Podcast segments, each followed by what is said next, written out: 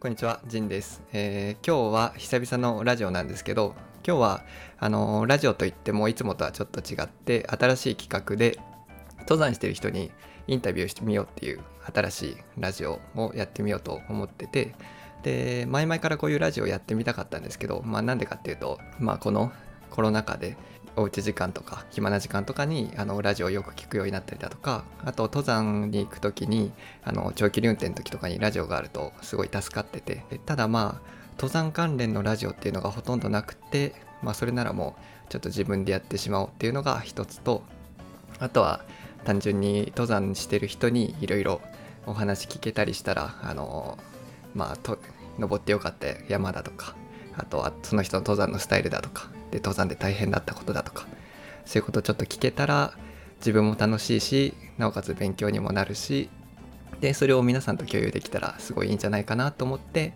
ずっと前からこういうことをやりたくてで今回がそれの第1弾になります。でそんな第1弾の、えっと、ゲストが、えっと、皆さんも多分僕のチャンネル見てくださってる方ならご存知だと思うんですけど、えーフォトルっていうブログと YouTube をされてる市川さんに来ていただきました。今日は市川さんよろしくお願いします。はい、よろしくお願いします。お願いします。すごい緊張しますねなんか。なんかそうだね、うん、ちょっといつもと違う感じが新鮮ですね。ね。うん。一応僕たちは今こうやって映像を見ながらやってるんですけどあの、まあ、実際は声だけなんでちょっとまた違った感じになるかなと思うんですけど。一応この今回のラジオはあの YouTube でも配信しますけどあのポッドキャストにも配信するのであのリンク貼っておくのでポッドキャストで聞きたいっていう方はそちらでも聞いていただければなと思います。でえー一応まあ市川さんのことは僕のチャンネル見てくださってる方ならほとんどの方知ってると思うんですけどまあもしかしたらちょっと初見の方もいるかもしれないんでちょっと市川さん一応簡単に自己紹介だけお願いしてもいいですか？はい、わかりました。えー、と改めまして市川と言います。えー私はもともとブログですね、えーフォトルというブログを始めてでそこから YouTube も始めた人間になります。えー好きなことはですね、まあ、写真を撮ることとあと登山ですね。まあ、YouTube やブログはその辺をまあいろいろ自分なりにあれこれ、えー書いたり喋ったりやっているっていうような感じになります。はい、こんな感じです。ありがとうございますなんか本当に急にお誘いしたのにあの快諾してくれてありがとうございますああ、いえいえいえ、とんでもないとんでもない。多分1週間も経たないぐらい前に急にラあの LINE してやりませんかって言って で多分なんか大キレット登ってる登るみたいなこと言ってたんで多分大キレットもしかしたら行ってる途中かなとか思いつつ まあ。暇な時にまあ返してもらえればいいかなと思って送ったんですけどうんうんうん、割とすぐ帰ってきてうん、結構もうちょうど大キレットでした。そう、あの、もう連絡もらった時は、大キレット超えて、えっ、と、北穂、北穂でちょうどおひ、うん、お昼にカレーを食べてる時に、あそうだね。そうそうそう。LINE に気づいて、あ、これはすぐお返事をと思って。ああありがとうございます。いえいえいえ。大キレット行ったんですねついに。うん、そう言ってきた大キレット。どのルートで行ったんですか今回？えー、と今回2泊3日で行ってきて、まあ、入ったのは上高地から、うん、入ってで1日目は、はい。えー、とどこだっけか？南岳まではい。一気に上がって、でそこで転泊してで2日目は、えー大キレット通って北穂の小屋まで行って、はい。そこで、えー今回は小屋泊してで3日目は、えー唐沢経由でまた上高地に下山っていう、ああうん、ルートですね。じゃあ上高地からずっとぐるっと回るっていうルートだったんですね、結構テントワーク装備であの南岳までかなり大変だったんじゃないですか、いやちょっと舐めてたかなっていうのがあってそう。あのうん。はいはい。そうそう最初なんだっけ、えっと槍の方まで行って天狗原からはい。あの天狗池の方回って、うん、でそこまでは楽しく行けたんだけど、で最後の南岳に上がるところが、あそう、はい。非常にきつくてですね。あの もうあの辺でかなりやるやる気がだいぶなくなっちゃって、はいうん、上まで行くのが大変だった本当に。ああそこ最後の上りすごい急ですもんね。うん。そう思いのほか急ででしかも鎖も結構出たりしてて、はい、うん、なんなら今回の参考で一番疲れたのはあそこなんじゃないかぐらいの。ああそうですよね。うん。コースタイムも9時間ぐらいですもんね上高地からだったら。うん始発のバスで入って5時半に上高地入ってで結局南岳に着いたのが3時半ぐらいだったから結構かかったかな、10, 10時間ぐらいなんやかんやでかかったあかなっていう。あやっぱそんぐらいかかるんですうね、ん。しかもテントク装備で。そう。今回はうんうん。はい。あい今回は何キロぐらいだったんですか？あでも今回はえーっと割といらないものは置いてったんで水なしで17キロ、ああうん。すごいですねやっぱり。なんかおももっと軽くなるかと思ったけどあまり減らなくて、うん。で水も結局1.5ぐらい入れたから18ぐらいかな多分。ああそれでもすごいあそこ登りきるってやっぱりすごいですね。いやもう必死だよ本当に。あれは。そう、またちょっと動画を。はいはい。うん、そうですね。また編集してちょっと上げたいなとは思ってますね。そのダイキレット自体はうん。どうでした？そうですね。大キレットはえっ、と、まあ、今回南岳から、えー南の方に進んでいくルートだったんだけど、まあ、やっぱまず最初では最初に南岳から下るところかなはやっぱりちょっと怖かったかなっていう、ああ、はいうん。でそこ、ままあ、下まで行くとほぼ尾根伝いにこう進んでいくような感じになるんだけどまあ正直そこははい。そ,、そんなにあのあまり恐怖感っていうのがなくて、あそうなんですね、うん、あとやっぱり有名どこの2箇所長谷川ピークとあと飛騨泣きっていうはい。割と、ね、危険なところがあるんだけど、まあ、そこも落ち着いていけばそんなに怖くはないかなっていうような感じでしたね。そうなんですね。ただその後に今度北方までほぼほぼ垂直の岩登りみたいなのが始まるんだけど、あそうあそこはやっぱりちょっと集中力もね落ちてくるからはい割と事故も起こりやすいのかなっていうふうに思いながら、あうん、そうなんですね。うん。意外とその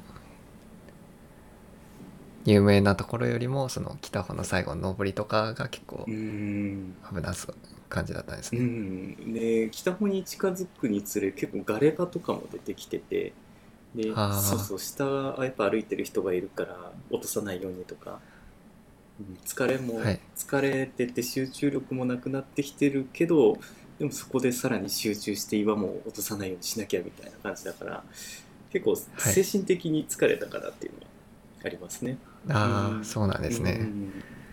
いやー大変そうですねハイキレットあの、穴目の感じ、し下の廊下の、あの、阿蘇原温泉はい。手前ぐらいのこのはい。疲れが割と出てくる感じ。あー。うんあそうなんですね、うんまあでも、楽しいといえば楽しいかなっていう ところではあるかな。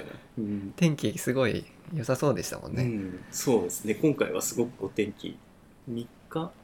初日の夜だけちょっとあんま良くなくて。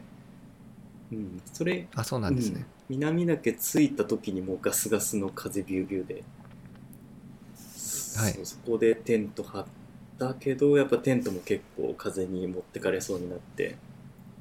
うん、あそんなうに、ん、そう朝はすごい良かったけど夕方近くからすごく悪くなってきちゃいましたね。あそうだったんですね、だそれ以外は快晴で、まあ、キレット行く時も風あったらどうしようかなと思ったんだけど結局風はだいぶ落ち着いたからなんとかいけたかなっていうはい。感じかな。ああいいですね なんかほぼちょうど1年ぶりぐらいのああ、来た方そうそうそうそう。そうそうそう。本当去年みんなで行ったのを思い出して、うん、ちょっと懐かしかったけど。あー。行きたかったですけどねみんなで、ねえ、本当に。うん。もう何回潰れたかって感じですよね計画神田南口とザブレの。思い返せば、一番最初はだって夏に遠征する予定だったもんね、確かね。はい。それが延期で、秋9月も延期で、はい。今年はあんまりね、ついてないのかもしれない。そうですね。そのもっと返せば、その冬もあったじゃないですか。あの金松岳の。あれも行けなかったし、うんうんうん。コロナでもうそろそろ落ち着いてほしいですけどね。来年来年とかねやっぱ今これだけの状況だからより落ち着ければ、うんいけるんじゃないかなとははい。思うけどね、そうですね。市川さんともその去年下の廊下の時に約束してた帰らずの件も行けずで、ねえそうねねやっぱもうちょっとねいつも季節が過ぎるの早くてもうあっという間に秋もね過ぎて山は冬になってるから。うん。そうですやっぱそのね辺考えちゃうとちょっとね厳しそうな気がするね、なんかあそこの天狗天狗の天狗場天場あるじゃないですか、うん。そのえ帰らずのうん県の手前の、うんうんうんあそこいつも結構9月末で結構早く閉じちゃうのもネックですよね。そっか。そこ使えないとちょっと厳しいよね。ね。そうですね。まあ一応白馬岳のところに泊まればうんまあいけないことはないですけどね、あそこなんか綺麗にしたかなんかでだよね、はい。割と最近なんか建て替えたとかじゃなかったっけ確かあ天うん狗あれですか？違うかな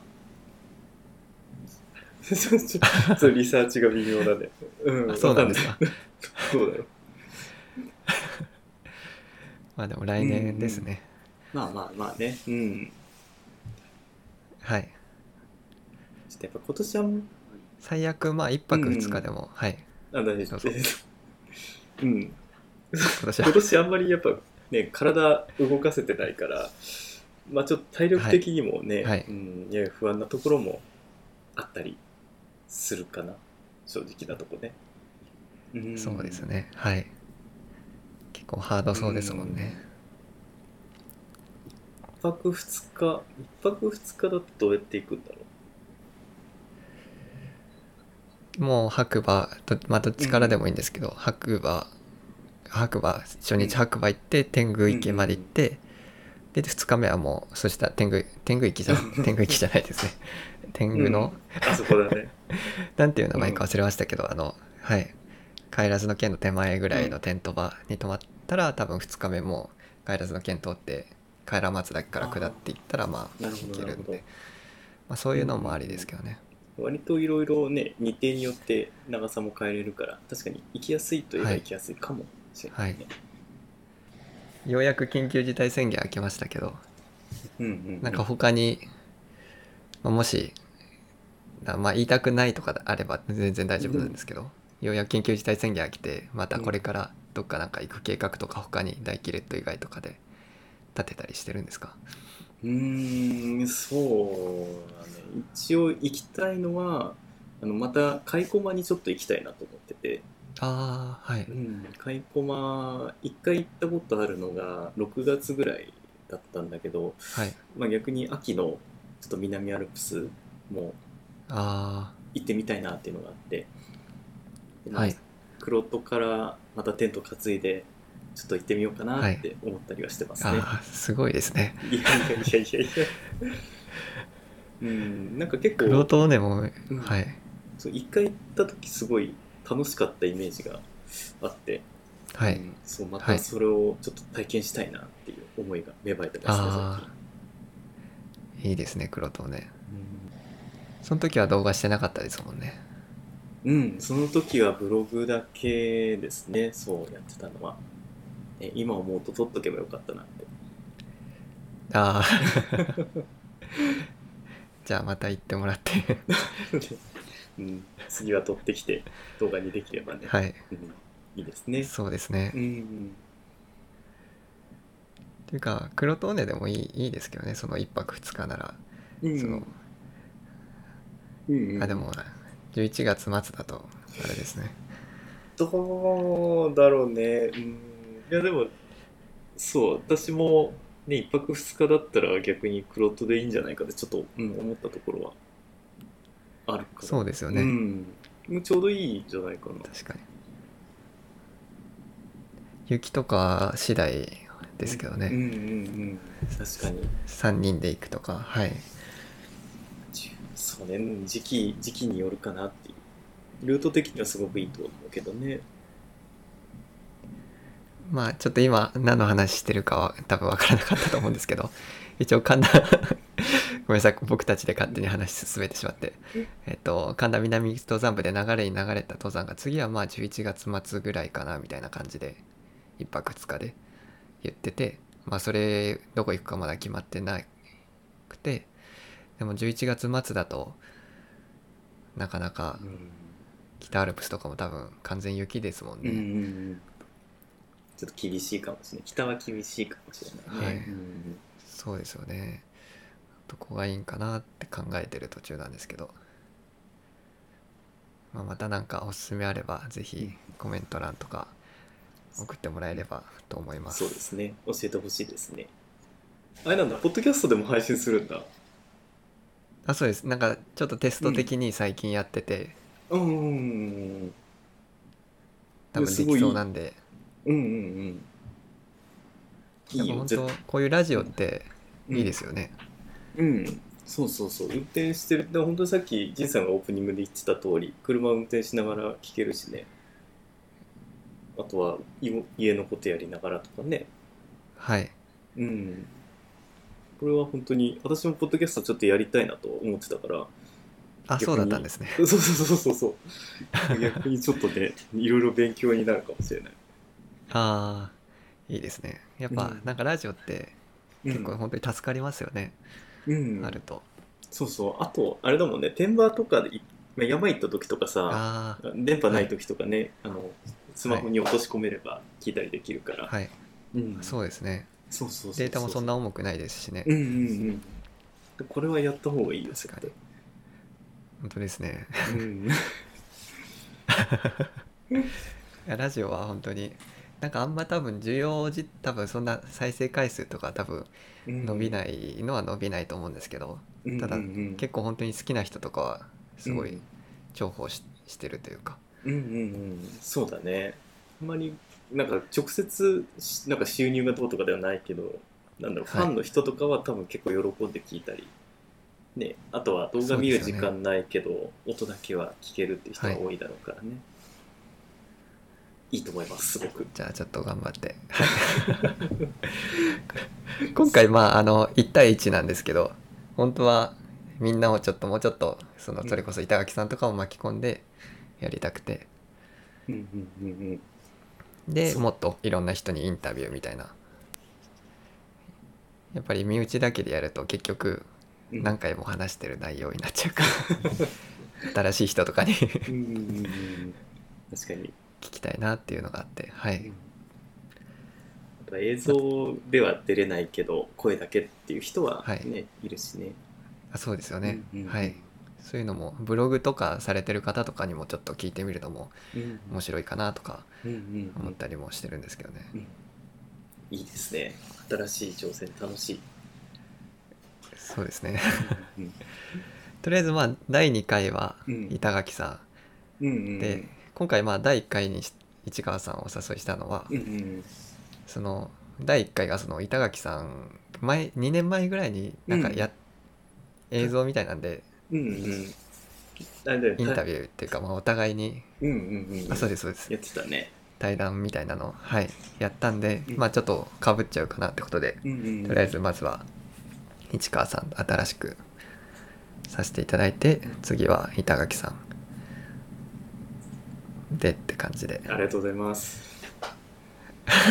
その先もちょっと気になるけどね。誰が来るんだろうって。ああでも結構もう浮かんではいますけど、あ、そうなんだ。へえ。はいうん浮かんまあそうですねじゃあはいまあちょっとだらだらこんな感じで喋ってきたんですけど、まあ、今日の一番の本題として、まあ、市川さんにいろいろまあ登山のことだとか、まあ、その他いろいろんなことをインタビューしていきたいなと思うんですけど、えーそうですねまあじゃあ早速一つ目はい。の質問ですけど、えー山を始めたきっかけって何だったんですか？ああ、山を始めたきっかけですね。そうですね。私が山を始めたきっかけは、まあ、カメラが関係してくるんですけど、あのー星をたくさん見たかったっていうのが理由ですね。まあこれはですね、えーっと、5年前ぐらいにカメラを、まあ、趣味がなくてですね、えー新たな趣味をなんか作ろうということでカメラを買ったんですけど、でそのカメラに星をこう線みたいにするはいやつを、まあ、そのカメラ内で完結できるって機能があってでそれを試しにやったらすっごい楽しかったんですよ、はい。でこれもっと星撮りたいなと思ってじゃあ星もっと撮れる場所どこにあるんだろうって考えた時にあこれ山登るしかないと。いうことでそこからあの登山にもちょっと興味を持ち出して、はい。で低山から登り始めていくうちにあこれ山登りも楽しいじゃんっていうことで、まあ、今のような形になってます。じゃあカメラから入ってうん。登山始めたって感じなんですね、そうですね。うん、そのカメラ自体をその始めたのは何でなんですか？これはね、えっ、と、当時本当に趣味が何にもなくて、はい。そう。で、土日になっても別に何するわけでもなくて、だらだらだらだら過ごしてるっていう、その毎日をはい、ね、過ごしてたんだけど、もういい加減それにちょっとうんざりしてきて、で、じゃあなんか趣味を探そうって言った時に、まあ、たまたまそのカメラですね、えっ、と、当時のはオリンパスのカメラかな。はい。そう、オリンパスのミラーレスを一目見た時に、すっごいかっこいいじゃん。ああかっこいいですよね。そう。そうそうそうそうそうそう。なんかちょっとクラシックなのにはい。えこれミラーレスで中身最新？みたいなはい。すごいデジタルの塊じゃんみたいに。ちょっと興奮してで勢いでもう予約して買ったみたいな。あああ予約したんですか？そうなんかまたマニアックなんだけど、そのカメラが発売はしてたんだけどさらに限定色みたいなのが出るよみたいなはい。のがあって、そうでその色がかっこよくてあそうそれを予約してもうよっしゃ買うぞって。あそうだったんですねそうそうそうそうそう。そうちなみにそれ今あるんですか？はい。それはねえっ、とカメラ売っちゃったかな。あのニコンに買い替えるときに残念ながら手放しちゃったんだけど、はい。うん。でも今でもあれはかっこいいなとは思いますね。オリンパスのカメラは確かにかっこいいですよね。僕もすごいデザイン好きですねそう見た目がクラシカルなのにね。はい。中身はすごい最新デジタルの塊っていう感が本当にすごい好きで。ああわかります。うん。いいですよね。ねそうそうそうそう。そそんなの感じでいつの間にかうん、はい。大丈夫大丈夫。なんてことしたんだっけ？忘れちゃった やっぱ慣れてないからうん。途中でごめんなさいかぶしちゃったりして。いやいやいや大丈夫大丈夫大丈夫。なんかやっぱ、オンラインだとあれですねラグがあってうん、途切れたかなと思って話し始めたらうん。市川さんも喋ってみたいな感じ。でなかなかオンラインって難しいですね。そうだね。うん。まああとはそのなんだろう空空気みたいのもやっぱあんま読み取れないもんね、うん。そうですね。そう。あここでちょっと話が話しかけてくれそうみたいな空気がちょっと、はいはい。なかなか伝わりづらいから、分かりづらいですね、うん。でもこれも慣れ慣れとかしかないと思うから、そうですね、うん。うん、でちょっとダメそうだったらまたもう一回話せば大丈夫じゃない？多分。あ編集が大変かもしれないけど、ね、あいえいえでそそのななんて言いましたっけ？その流れ忘れました？なんだっけ？そうそうそうそう。そうでカメラを買った。なんどういう流れだったっけか？忘れちゃったな。もうじゃあ次いきますね。でそのカメラ買ってあすいません。そのカメラ買って初めて登った山っていうのはどこだったんですか？ああそうですね。えっ、とでまあ登山に興味持ってじゃあ一番最初に登ろうって思った山が、えー、と山梨県の富士五湖の本栖湖の湖畔にある、多分仁さんも登ったことがある、あの龍はい。龍ヶ岳っていう、うん。はいはい。山ですね。あそ,、うん、はい。あそこが最初でしたね。なんで最初そこを選んだんですか？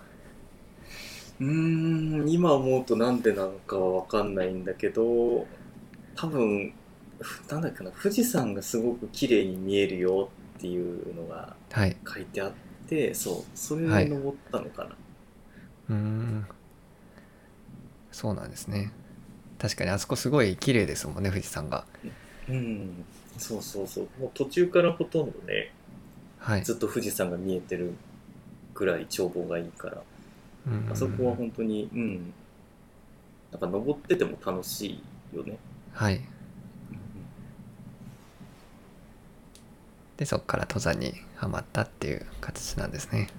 うん、そうですね、まあ、しばらくは低山をメインにやってたんだけど一応はい。1年、一年目の目標であのつば九郎の小屋泊に行こうっていうふうに計画立てて、うん、ではい。それまではひたすら低山を登ってっていうのをやってましたね。あそうなんですね。うんうんうん。それがもう何年ぐらい前なんですか？それがね多分5年？6年前かな多分、あもう結構経ちましたね。うん、なんやかんやで経ったね本当に。そうそうそう、うん、最初の1年目はあまり登れなかったんだけど2年目2年目ぐらいからかな、うん、だんだん登り始めて、で3年目でもテント泊と重曹をやり始めて、はい。多分今の感じになってきたかなって感じですね、うーん。あそうなんですね。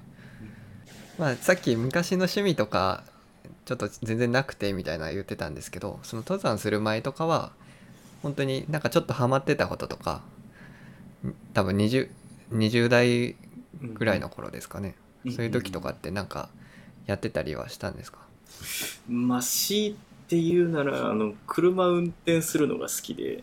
あそうそうそう。なんでまああのマニュアルの車乗ってこうブーンと出かけたりっていうことはやってましたね、ーあー車はすごい詳しいですもんね市川さん。うーん。やっぱその時のねまだ血が残ってるみたいで そうそう走ってる時とかもねあのああれはなんだとかってこう目で追ったりしながら山あそうそなんですね。登山口まで行ったりはしてますね。あそうなんですね。マニュアルで今でも運転したいって言ってますもんね。うんそう次買うならマニュアルだねやっぱね。すごいですね。本当に好きじゃないと。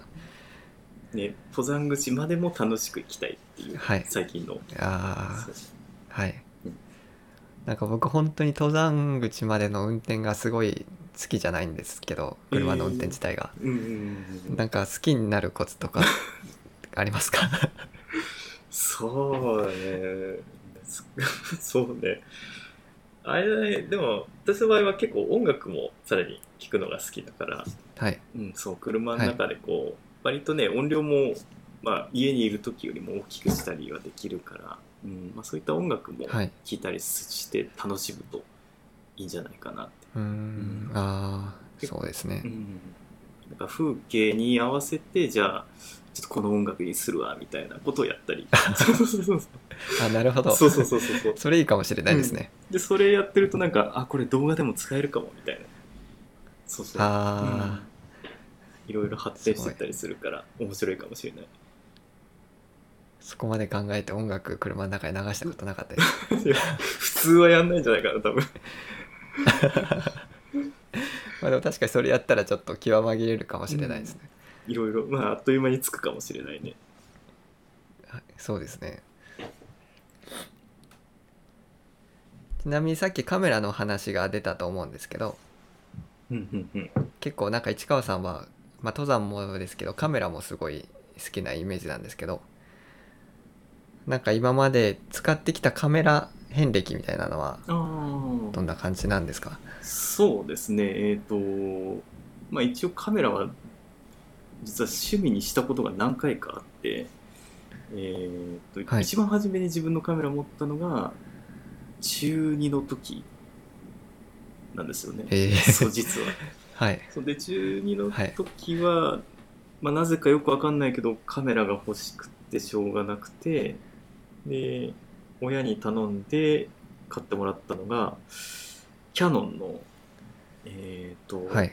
イオスキス3かな？3とかっていうやつだったかな、それが一番最初ですね、すごいですね中学生から。そう。当時はまだフィルムのカメラで。あそうあはい。そうそうそう、でえーとりあえずそうなんですうね、んとりあえずなんかひたすら自分が撮りたいものを撮ったりまあ休みの日に東京まで鈍行で行ってでなんかこう撮ったり、えー。はい。やってましたね。あそうなんですね。でそそこでハマってあ一旦はハマったけど一旦途切れたんですか？うん。そう一瞬だいぶ盛り上がったけど、まあ、結局当時現像するにもお金がかかっちゃったんだよねフィルムなんで、うん、そうあー。そうでやっぱ予算がお小遣いの中からこうやりくりするのがだんだん厳しくなってきてで結局一旦カメラはもう手放しちゃって、ああで第一次カメラ分はそこで終了しちゃいましたね。第一次はい。で次に、えー、と第2次がまた突然訪れてそれは確か社会人になって最初の冬のボーナスかな。が出た時にはい。まあちょっとひねあのあまり見ぬ大金をゲットしたからちょっと浮かれちゃって。でその当時もまた趣味がなかったからよしじゃあこれはなんか趣味を持とうって言ってではい。当時電気屋さんにフラッと行った時にえっ、とねオリンパスのフォーサーズかな。フォーサーズのカメラになるんだけど、はい。えーなんだっけな。はい。ちょっと名前忘れちゃったんだけどそう一眼ミラーレス一眼かな。を当時買ってまた写真を撮り始めましたね。あその時にはもうミラーレス出てたんですね、うん、そうミラーレスだったね。ミラーレスみ一眼レフか。ごめん一眼レフだ。ミラーレスじゃないね。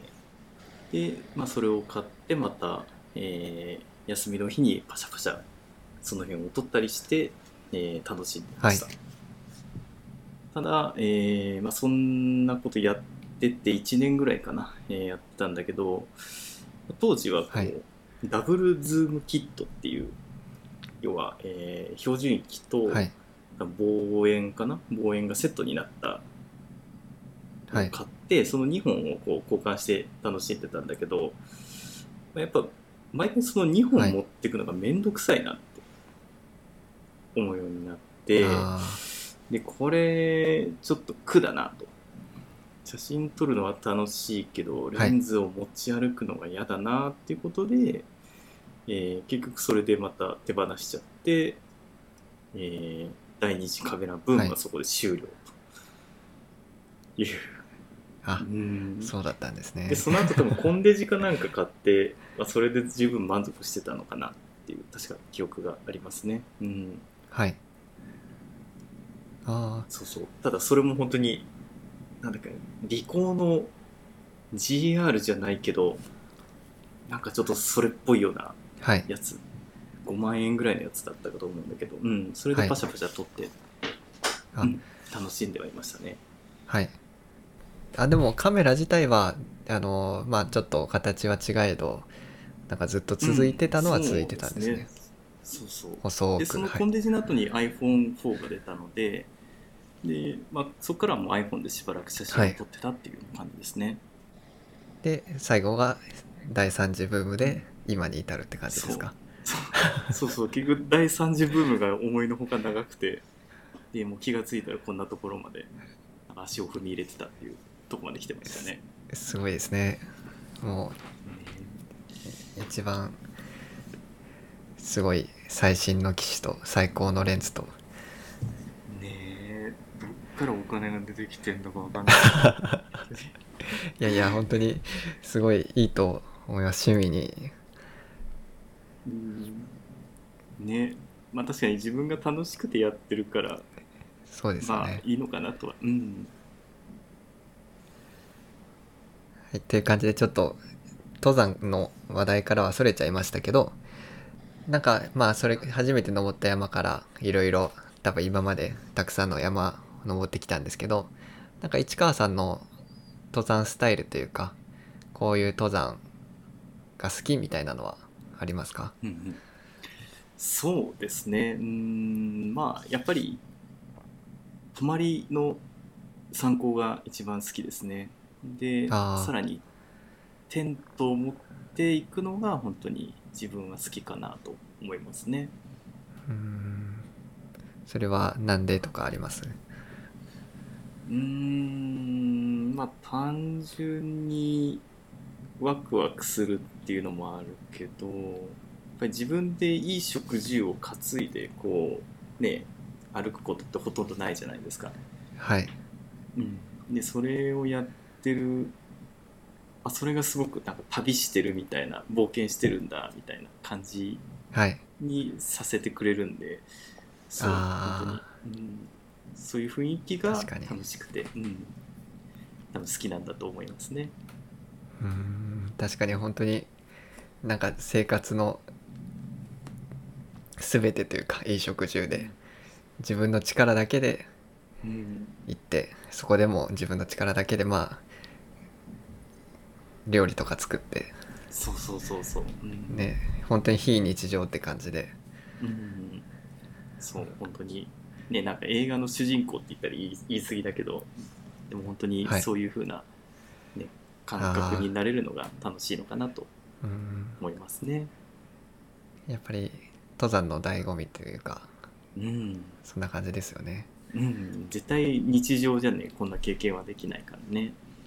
はい。だからそのテント泊が好きって言われたんですけどその初めてテント泊したのはどこだったんですか、いやこれがねそう初めてテント泊したのはあの大菩薩霊のはいはい。福ちゃん福ちゃはいはい。知ってる？そう。あわかりますあわかります。ある。そうあの登り始めてすぐぐらいにあるところが、はい。あの初めてのテント泊の地ですね。あああそこってテント泊もできるんですね。そうそう一応一応できますねあそこは。うん、あそうなんですね。うん、なかなかする人がいないのかもしれないけど。確かにあんまりなんか見たことない。そうそうだよね。そうそれはやっぱりあのは、はい。ね何事も初めてやるときってすごい不安なところがあるじゃんね、うん、でやっぱはい。当時の私もすごく不安で、まあ、いきなりそんな重量あるものを持って、はい。たくさんの時間歩くことができるのかどうか分かんなくて、うん、じゃあ、はい。とりあえず、えー、とコース的にも、ね、そこまで難易度高くない大菩薩霊に行って、まあ、じゃあとりあえずテントを張る練習もして、ではい。一泊してじゃあその荷物を担いで一周できればまあとりあえずテント泊っぽいことはできるのかなって思ってはいそうまずその大菩薩霊をチョイスしました。確かになんかあんまり話でその大菩薩霊で福ちゃん層でテントワークって聞かないですけどだなんか初心者にはそう聞いてるとすごいおすすめなのかもしれないですよね。うんうん。あと最悪もしねテント泊で寝れなか寝れなくてもこう割とね駐車場近いからすぐ帰れたりするから、はい。そそうそうとりあえずお試しでやるには一番いいんじゃないかなって当時の私は。ああ本当ですね、うん。確かに。なんかあんま出てこないですけど本当に初めての人におすすめうんですね。うん、そうね。ほ一応他のね水垣とかでもおすすめとは言ってるけどはい。やっぱり多少登らなきゃいけなかったりするから、はい。うんまあ、そこまでの距離じゃないにしてもねやっぱり最初となるとなるべく駐車場とかも近い方がいいのかなっていうのが当時の私のあ考えですね。あ本当にすすぐにあるんですか？そのテント、福ちゃん層ってさ10分15分ぐらい歩きましたっけ？駐車場から、うん、多分10分ぐらいあれば着くと思う。あそうなんですね。そうそう。でだから一応山っぽい道もあるんだけどあの、はい。その横を確か舗装路が通ってるから。はい。あのああありましたね。そうそうそう だから迷うこともないだろうしみたいな。あで結局でもね安牌をあまりにも選べすぎた結果あのやっぱこういうトークとかの時には、まあ、ちょっとねあの、あはい。まあ、言いづらいって言い方はあれだけどあのなんだろうちょっと恥ずかしいみたいなところはあるかな。そのああその初めてが。そうそうあまりにも安牌を選びすぎてしまってるがいやいやいやいや。ゆえにみたいなこれあれかな。福ちゃん層の人にも悪いかな。かいやいやカットした方がいいかもしれない。でも一応百名山じゃなかったですっけ？あそう大菩薩霊大百名山だね。いやすごいなんか新しいなんていうか僕僕もやっぱりよくその初めての登山、うんテント泊登山おすすめはどこなんですかみたいなうん聞かれた時に結構困っちゃうんですけど、うんうんあ確かにその大菩薩霊すごい今ありだなってうんうん。思いました、はい。共感してもらえてよかった でその周回ルート自体もその23時間ぐらいあったら行けますよね、確か。そうだね。に早くそうだ2時間3時間あれば全然いけちゃうと思いますね。うん。そうですよね。そこをまああえてテントも閉まってね全部テント泊装備担いでいけば、まあ、割とね時間は短いにしても登山テント泊登山感は味わえると思うから、うん。はい。試すにはまあそれはそれなりにいいのかなとは思いますね。うーん。実際その日の天気とかはどうだったんですか？良かったですか？うん、天気は良くてそう。でやっぱ遠足の小学生たちみたいのがすごくたくさんいて でその中でかいねあのザック担いでる人はなかなかいなくてちょっと恥ずかしかったなっていう思い出はありますね。あ、うん。そうなんですね。景色自体はすごい良かったですか？景色はすごく良かった。うん。あまあ、景色も良かったし初めて山でテント張って寝れたっていうのもすごく楽しくて、うん。まあ、なんやかんやでいい思い出にはなってますね。ああいいですね。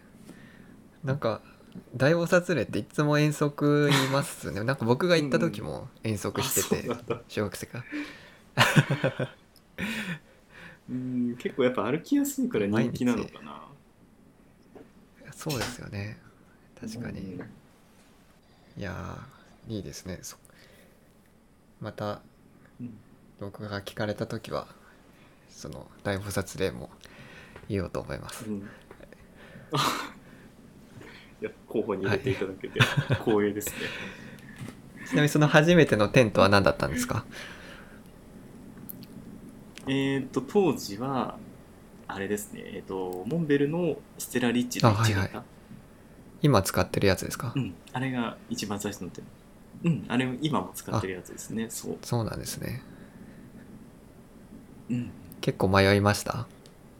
で割りうん。あーでももうモンベルで買おうっていうのは最初から決めてたんだけどあの1型買うか2型買うかすごく悩みましたね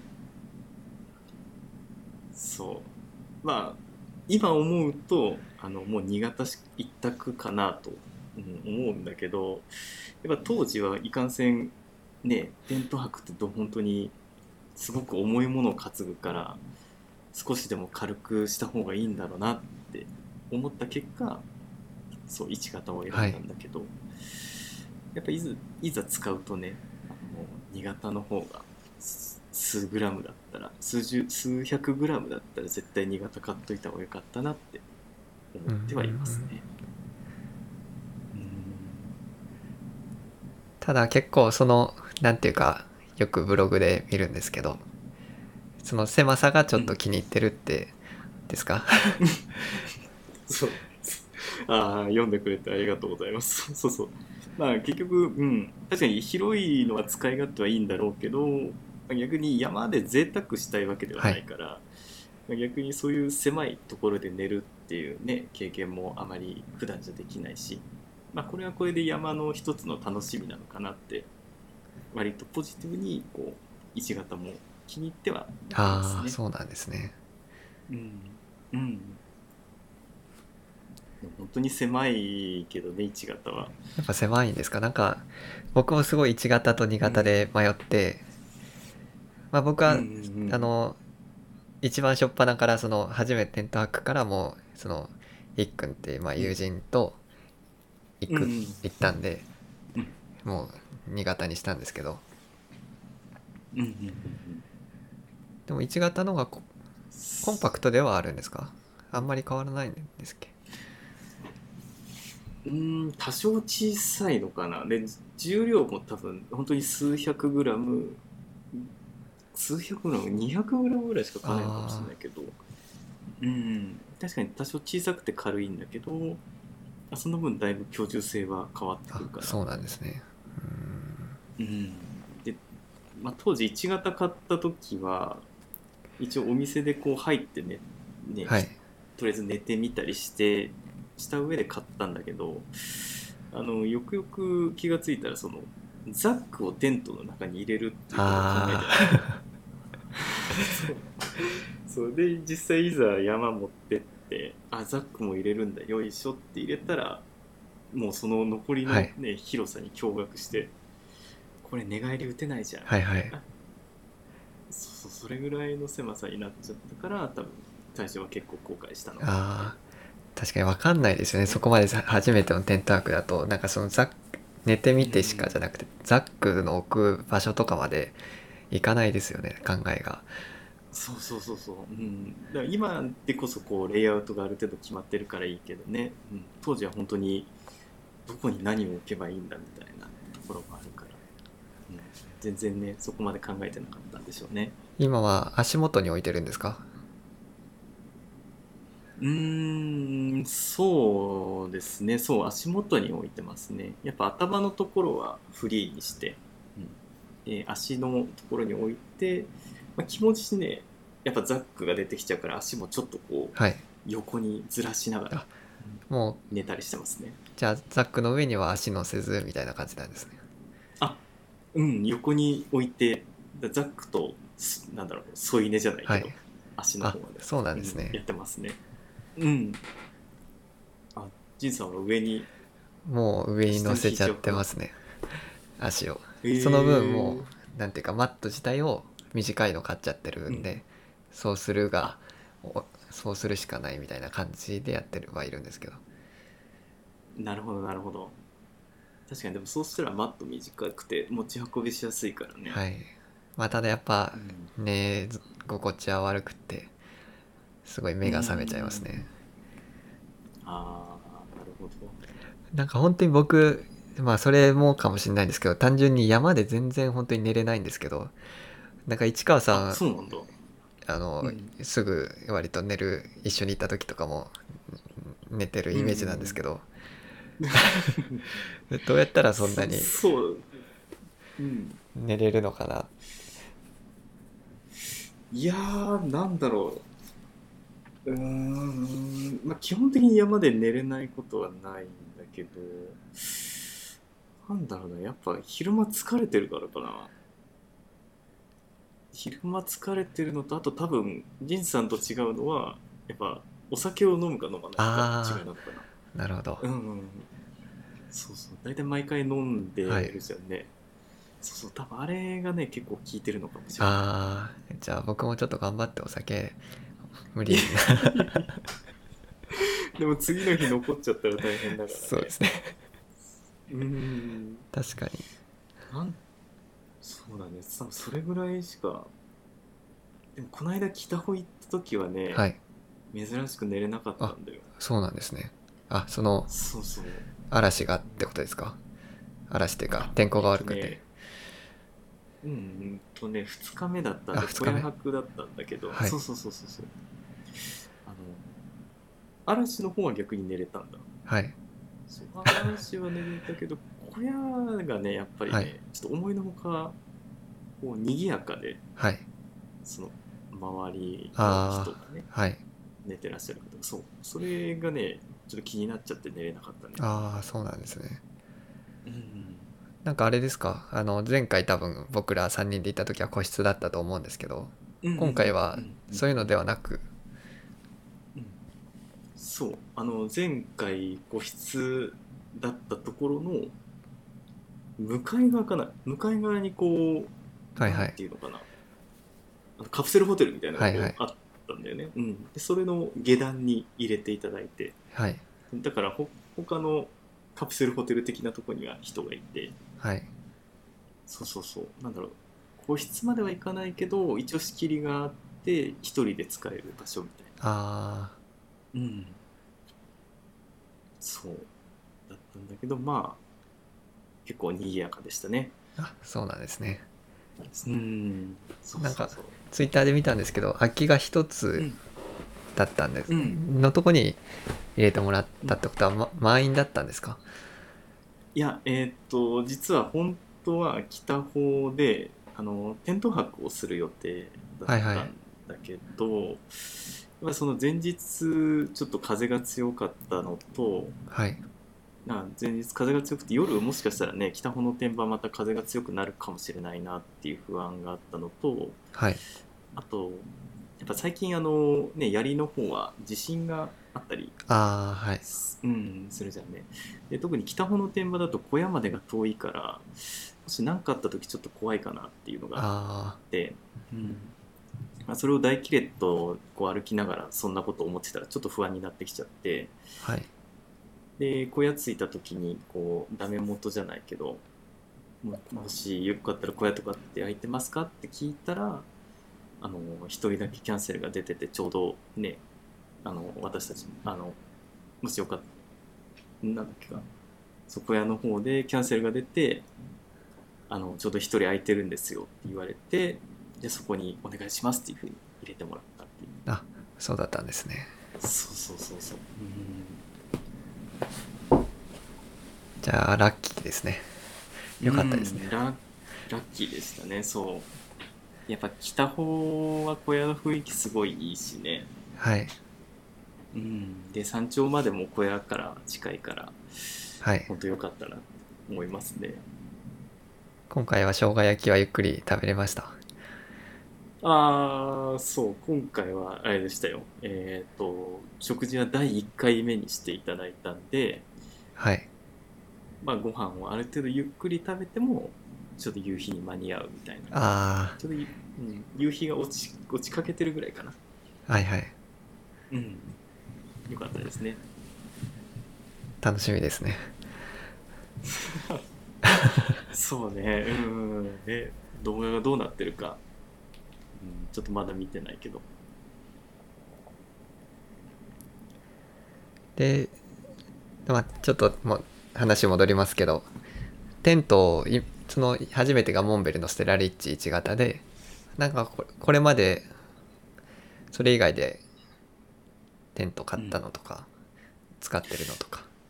うんうんうんうんうん。そうですね。一応テント今えっ、とまあ使ってるのは3つですね。まあさはい。えー、と一つがさっきのモンベルのステラリッチ1型で、えーもう一つが、えー、アライテントのなんだっけかなトレックライズの2型か3型みかなとあとは、えー、といただいたモビガーデンのテントですね、はいはい。青いやつ。はい。主にこの3つでやってますね。なんか荒いテント見たことないんですけど僕。うん。使ってるんですか？荒いテントはなかなかレアだね。あんまり使われてなくて。あのーこれはあのふ一応私ともう一人あの我が家でい山に行った時用に使うテントっていう。そうそうそう。2人用のテントなるほど。で,、うん、で今まで使ったのは多分尾瀬と,、えー、とつば九郎と唐沢かな？あうん。そうなんですね。うん、あんまり出てないですね。多分動画だと1回もで1回出てるか出てないかぐらいの割とレアテントですね。うん。2人で行く時はもうそれって感じなんですね。うん。そうですね。うん。そうだったんですねちなみに一番どれが気に入ってますか？そうね難しいけどうーんまあ最近はモビーガーデンのテント割と気に入ってますね。うんまあ使い勝手横開きなんでこうね前室もちょっとそこそこ広く取れるからい。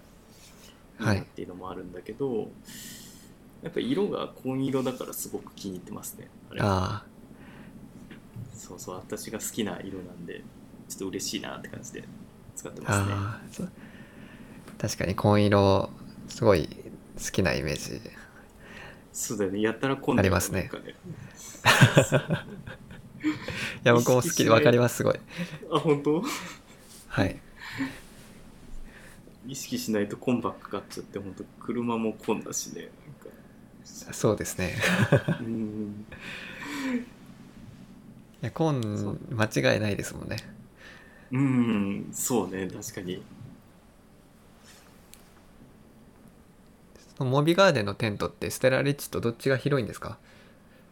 中は。えーっとね多分うーん面積的には微妙だな。もしかしたら同じぐらいかもしれないですね。ステラリッチは長方形になってるから、えーっと割と広さは分かりやすいんだけど、確かモビガーデンはえーっと短辺側の長さが、えーっと長いのと短いのがあってちょっと台形っぽい形になってるんだよね、ああはい。うん、だから、えーっと微妙パッと見で見るとモビガーデンの方が広そうなんだけど、まあ、もしかしたらなんやかんやで同じぐらいかもしれないですね。うんあ、うん。そうなんですね、うん。まあちょっと形が違うんですね、うん、ただまああとは縦開きと横開きの違いで、えー前室がモビガーデンの方が広く取れてるかな。あそうなあそうですよね、うん。そうそうそう。長辺にあるか短辺にあるかってことですよね、うん。ステラはねちょっとうん、ステラはちょっとね前室がねのなかなか使い勝手が良くないかなって印象あるね。それはすごく僕も使ってて思いますね、うん。ね雨の日にご飯作る時とかはちょっと大変だよねあれはね。そうですね、うん。もうステラリッチ久しく使って本当に最後いつ使ったかも忘れちゃうぐらい使ってないうんですね、そうだね。うちももう去年去年の1月ぐらい以来多分ずっと冬眠してるから。そうなんですね。うん。加水分解しちゃうかもしれないですね。そうね、あまりにも出番がなさすぎてね、うん、加水分解の可能性ありますね、ちょっとね。まあそろそろ出番ですね。冬になるんで、そうね、確かにね。なんやかんやステラリッチはね、スノーフライとかいろいろオプション足せばはい4シーズン使えるから、そういうところはいいんですよね。オールマイティーですもんね、うんうんうん。そのまあテント泊つながりですけどそのテント泊のザックは一番最初はうんうん。何だったんですか、えっ、と、一番最初に買ったのは、あれですね、えーミレーのマーカムスイッチっていう、70はい。はいはい75プラス15のやつ。そう、それを買いました。最近また復活い市川さんの復活したやつそうですよねそうそうですね。そう。最近はまた2代目マーカムスイッチが、あの、来てくれたので、また復活しましたね。はい最初になんでそれをうんどこが気に入って選んだんですか、うん、それはやっぱまず背負い心地がすごくしっくりきてて、うん。はい。でもうその時点であもうこれにしようっていうふうに決めてたんですけど、うん。はい。まあ、あと色ですね。えっ、とまマカムスイッチもやっぱりあの一応黒ベースなんだけどねちょっと真ん中にこう紺みたいな色がこう入ってるザクなんですよね。はい。うん。でそのまあ見た目もあってもう背負い心地もバッチリで色もこれだったらもう文句ないじゃんということでもうそれを買いましたね。そうですね。確かに紺が入ってますもんね。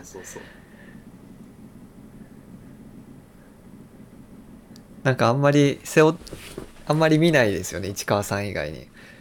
使ってる人、うんそうだね確かに。い山でなんか他に2人ぐらい使ってるの見たことあるぐらいで今までね。それ以外はあんまり見たことないですね被らないのもじゃあいいですね、うんうん。うんそうですねあれはね。かなり気に入ってますね。また2代目なんでまたじゃあ長く。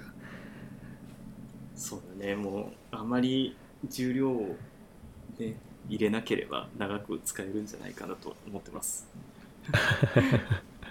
荷物も減らしてちょっといたわってあげないとそうですね。なんか1代目はなんその重すぎて壊れたんですけど、うん、重すぎて壊れたんだと思う多分肩のえっ、とショルダーん？肩のところを止めてるのがあったんだけどプラスチックの部品が、はい。それがもう根元からはい。バーンって外れちゃって、そえーれで固定できなくなっちゃって、でそれをなんだっけそれが確か剣に行く1週間ぐらい前の話ででこれがやばいな、なんとかしなきゃなということでこうまたオーバーカッチだから自分でこう接着剤でつけようとしたんだよね。そう。そうそしたらなんか余計ひどくなっちゃって。そう。でなんかその状態で修理に出すのもちょっと恥ずかしいしどうしようかなってことではい。も う一旦その1台目はもうそこで諦めて。そう。で、はい。急遽えっ、とカリマーのクーガーかそうクーガーを買って、まあ、剣に行ったっていうような感じですね。登山の時じゃなくてよかったですね、うん本当に。本当そうなんですよね。そう。これが山だったらねしかも剣なんて言ったら果たしてどうなってたんだろうなって思うとそうちょっとゾッとするよね本当に、うん。そうですね。やっぱそういうこともあるんですね、でもそういうのが登山中にあったらどうしたらいいんですかうね、んねまあ幸い肩だからどうなんだろう。腰のサポートとかでちょっとうまいこと持っていくとこなのかな。あうん。ただあんまり、ね、いずれにしろこう普段通りには歩けないから苦ではあるよね。うん。あそうですね。そういうこともあるんですねやっぱあれだね。なんか行く前にちゃんと点検とかもしてった方がいいのかもしれないね。うん。そうですね。確かに。その服大菩薩霊のブログってうんうん。ブログとか動画とかっては、うん。その時はまだやってなかったんですか？いや、えっ、とね、登山記録は全部ブロ、全部じゃない、最近はちょっとサボっちゃってるんだけど、えっ、と、登山始めた時から、ここ数年までは全部書いてあると思う。あ登山始めた時からやってるんですか？ブログ。そう、だからあの、あの、一番最初の龍ヶ岳の記事も、はい。多分、すごい、奥底に埋もれてると思うよ。そうだったんですね。そうそうそうそうそう。そのブログあうん、山登ると一緒にブログを始めたんですか？あ、えっ、とね、ブログの方が早くて、はい多分カメラを買ったのと同時期ぐらいにブログを始めたんですよね。そう。そうだったんですねうん。そのブログはじゃあなんで始めようっうん。て思ったんですか、うんまたこれもね、そんなに理由はないんだけど、えーっと、ブログを始めた日が確か日曜日の日曜日だったんですよね。ではい。会社がお休みででちょっとどっか出かけようかなと思ったんだけど雨が降ってて。はい。でちょっと出かけたくないなと。でじゃあなんか家でできることをなんかやってみようかなって思った時にあそうだじゃあブログでも書いてみるかと。いうことでそんな軽いノリで始めたのがきっかけですね。そうだったんですね。そうそうそうそうそうそう。でそれがいつの間にかずっと続いて今に至ってますね。すごいですね、うん。なんか。うん。そのきっかけからここまでね続いてるの。よくよく6年6年ぐらいかな。6年ぐらい続いてて。でしかも一番最初の1年は毎日更新してたんですよ。あそうなんですか。そうそうそうそう。まあ当時写真にはまってたからこうねその自分が撮った写真を誰かに見てもらいたいなっていうことで、はい。こう1日1枚ずつペタペタ貼ってっていうのをはい。1年間ぐらい、そうやってたかなっていう。本当ですね。今日の1枚とか今あちょっとーそうそうそうそう。市川さんのブログ見てるんですけどあのやっぱ過今日の1去のやつは。枚って感じで。うん。やっぱあれですね過去のやつは恥ずかしいですね。ちょうど開いたタイトルが「風邪ひいた」って書いてある。くだらん、風邪ひいたでうん。あとはもうカメラの撮影情報と写真。いやー若い若いなって感じですよね そう。いやでもすごいいいと思う。だこういうのもいいなと思いますけどね。まあやっぱねせっかく当時の自分が書いたから消さないでおこうっていうことで撮ってはいるんだけど多分あのアーカイブなんだっけ？はい。カテゴリーに一応分かれてて、うん、はい。多分一番最初にブログ始めたのが2015年なんですけどそのやっはぱ2015年から1年間の恥ずかしいから読まれないようにあえてこう2015っていうカテゴリーをなくしてこうなあまりアクセスされないように実は。あそうだね その隠しているっていう。確かに2016年からしかないですね。そうそうそう。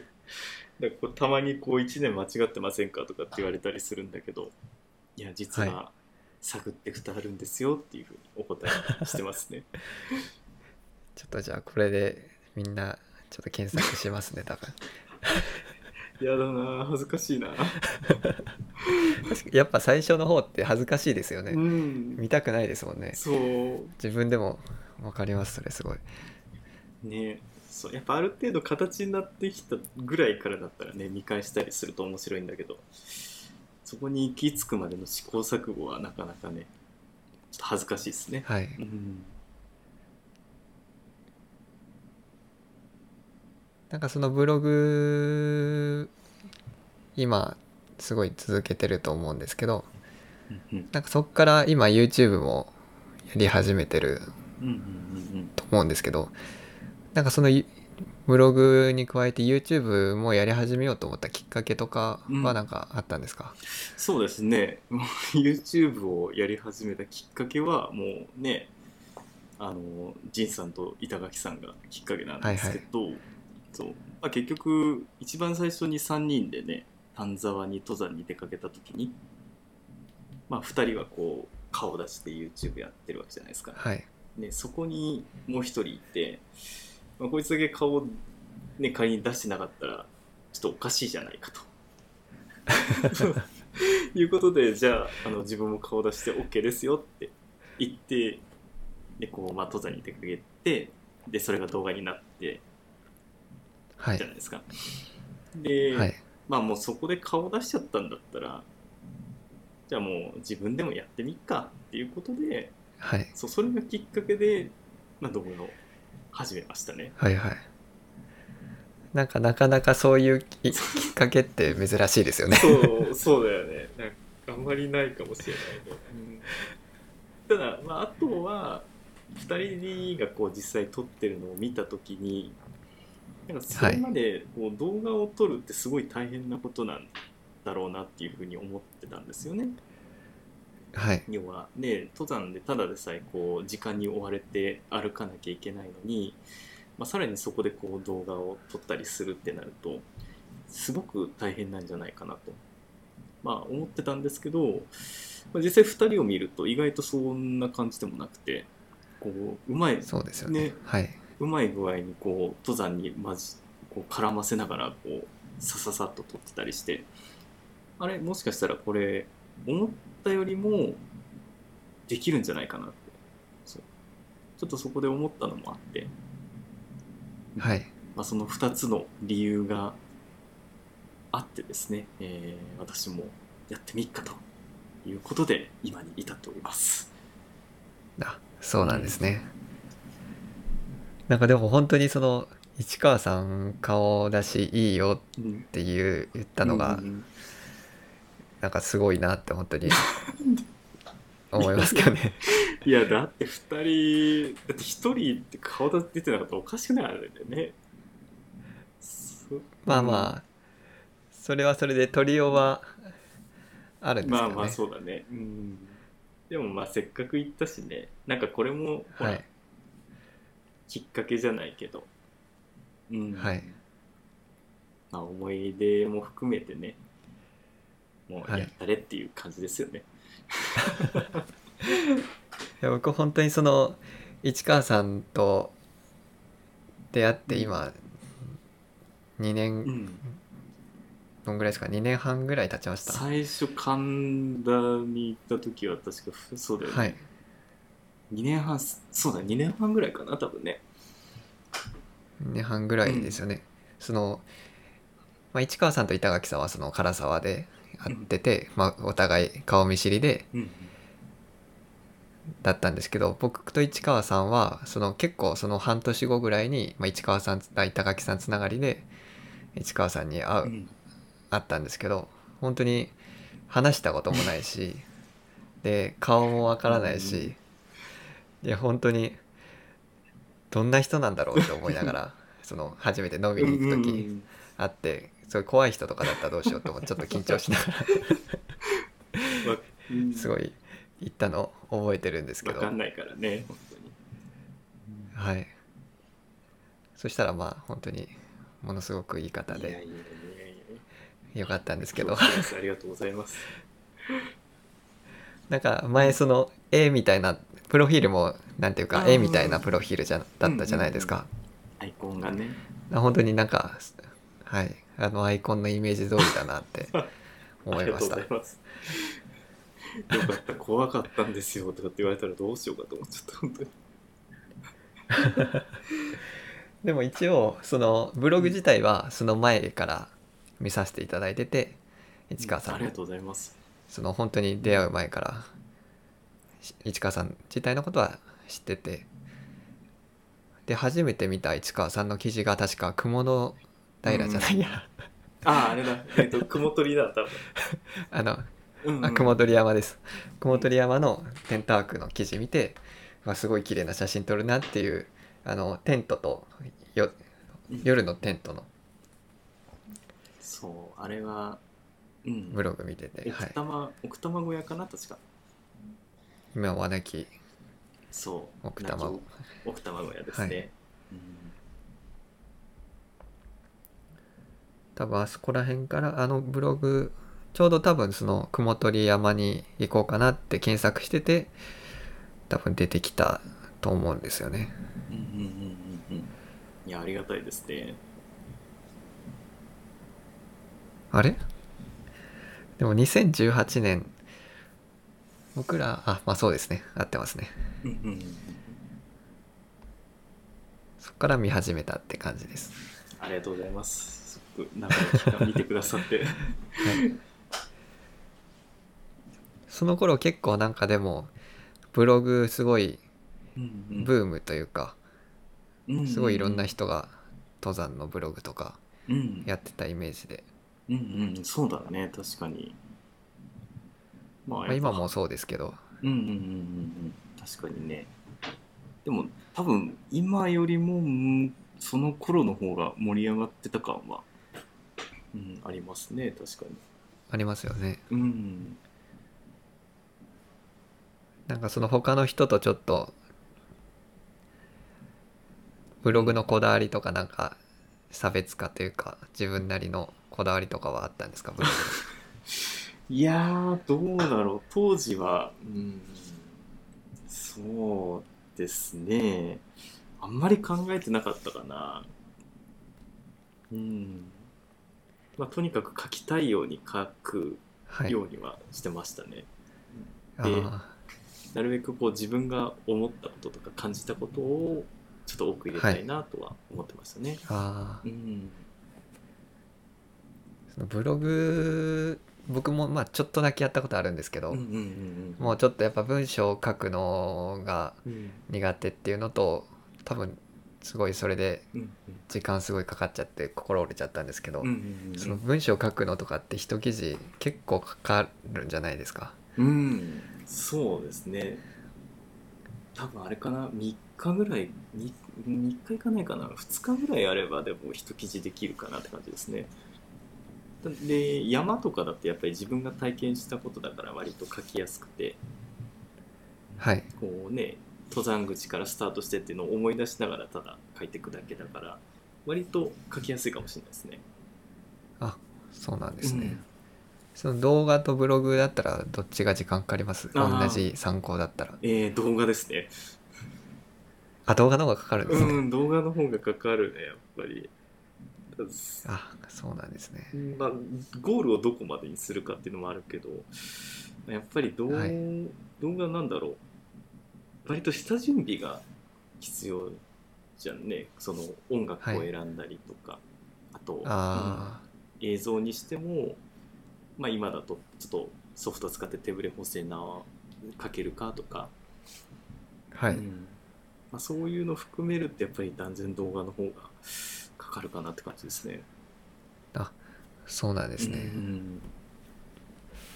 なんか市川さんのブログとか見てるとすごいボリュームがあるから、うん結構うん。時間もっとかかってるんかな動画よりかかってるんかなって勝手に思ってました。ああいやいやいやそれはね単純にこう文章を短くする能力がなくてそう。いやいやいや。ひたすらこう思ったことを打ってるだけだから意外と時間かかんなくて。いやいやいやいや。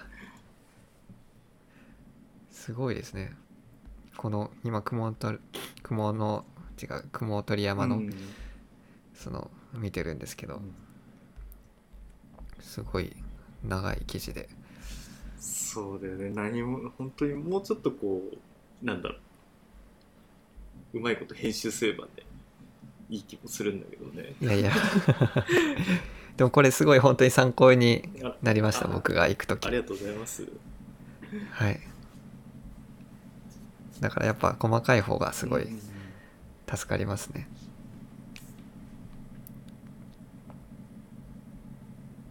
本当でもその雲取山のあそこの小屋残念ですよね。すごい良かったから、うん確かにね。場所もすごい良かったし。なんだっけまた復活するとかってそういえば昔は言ってたけどね。あなんかちょっとありそういう話出てましたよね、うん。なんかでもこの最近すごい山小屋もコロナの影響もあってなんか今後ちょっとこういうことが増えていきそうだなって思う。増えそう増えていきそうだなって感じしますよね。うんそうだね確かに。ね。えまあ微妙だね、まあ、コロナになって逆にいいっていう言い方はよくないんだけど、まあ、我々登山者はちょっとなんだろう。利用しやすくなった部分っていうのもなきにしもあらずなんだよね、でもね。わかります、はい。ね。まあ予約は嫌だけどでも逆に予約さえしちゃえばねはい。快適に過ごせるし、うん。これが来年とかねコロナが落ち着いてきた時どういう風になるのかっていうのはちょっと気になるよね。うーん。まあただこのすごいや前みたいなぎゅうぎゅうのうん山小屋っていうのはしばらくなんか戻らなさそうな感じはしますよね。うん、確かにね。そう、多分100%まで入れることはないよね、おそらくね。そうですよね。うんそうなってくると本当どんどん厳しくなってくるからうん。なんか本当に、ねそうだね。いやもう親が亡くなっちゃったらいいけない場所とかも結構あるからあれですね。なんとか。そうだね。うん。最近、そう、この間、えっ、と、北アルプス入った時に、はい。なんだっけかな、登山道の保持のための募金かな？っていうのを、はい。えーちょっとお願いしますっていうカードを配ってた人がたくさんいたね、そういえば。そうなんですね。うん。なんかオンライン決済でできますからって言われて、はい。こう名刺サイズの QR コードついたのをこう配って、はい。うん、っていうのをやってたね、そういえばね。そんなん今まで見たことないんでやっぱりうん。相当あれなんですね、ね。そうそうそうせまあいるやっぱりねやっていく上ではいろいろ大変なところはあるのかなって思ったけどね。そうなんですね。うん。その市川さんが泊まった南岳小屋もなんかちょっとニュースで見たらなんか10日ぐらいうん。宿泊者がいなかった時期がその緊急事態宣言とか天気とかもあってあったみたいなこと書いてあってうん10日も誰も来なかったって。なんかすごい。と確か10日ぐらいだったと思うんですけど。見ました？そういうニュース。うん。うん。なんか長期間いなかったっていうのは見た気がするね。ねあれだけの北アルプスであそこの場所でってねあんま考えにくいけどね。いやーちょっとまあ重くなっちゃったんですけど。いやまあ、うん、でも現代の山ね、いや登山事情はね、うん、こうやって記録に残していかないとね。うん。はい。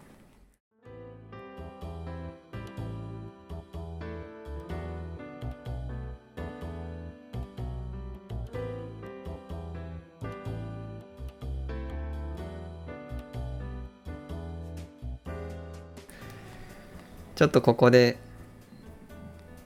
まあ途中まあ本当にちょっと一応今回ラジオっていうことなんで一つクイズコーナーっていうのをやっていきたいなと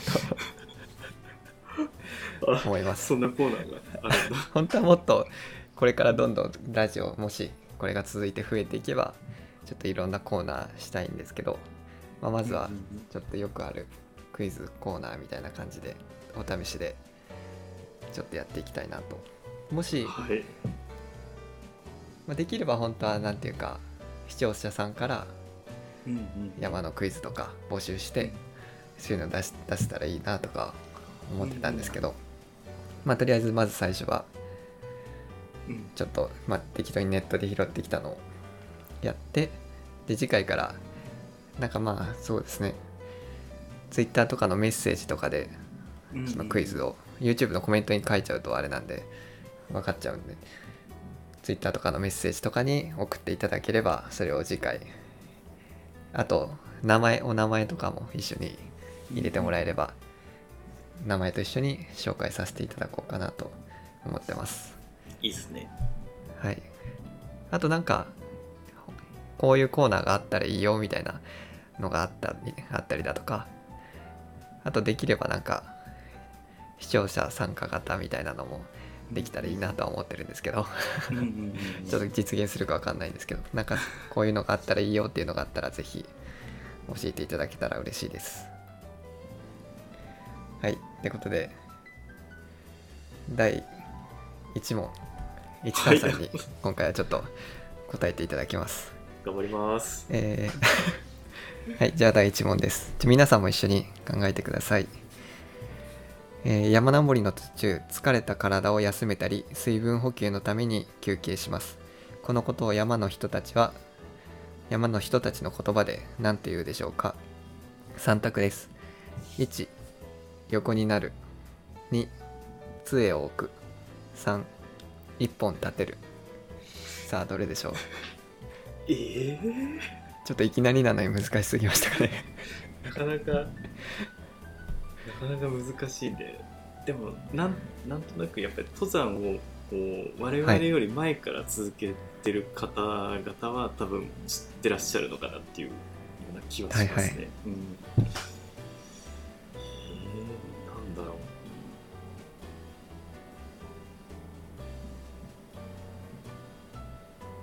う。よしわかりました。はい。えー、じゃあ3でお願いします3、えー一本立てる。はい。正解は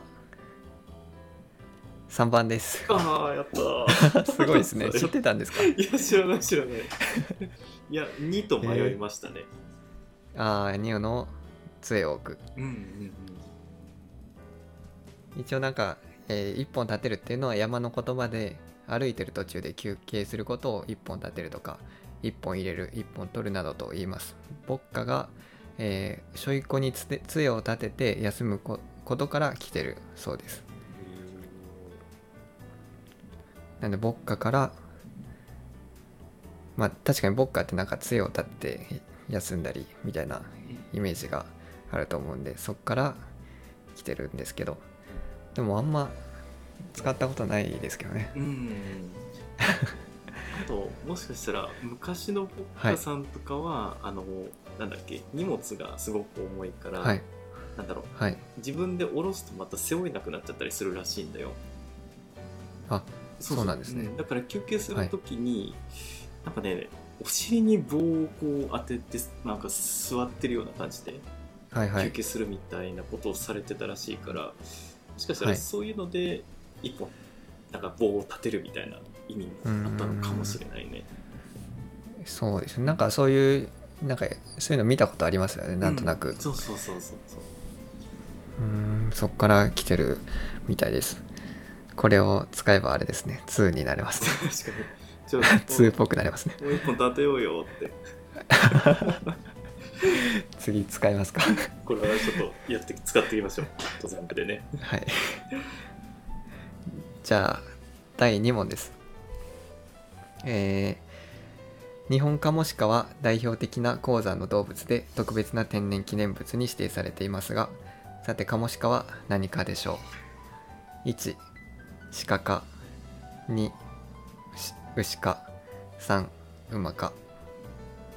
えー、カモシカ？えー、でもカモシカだよ。だってこれ。難しいですねまたね。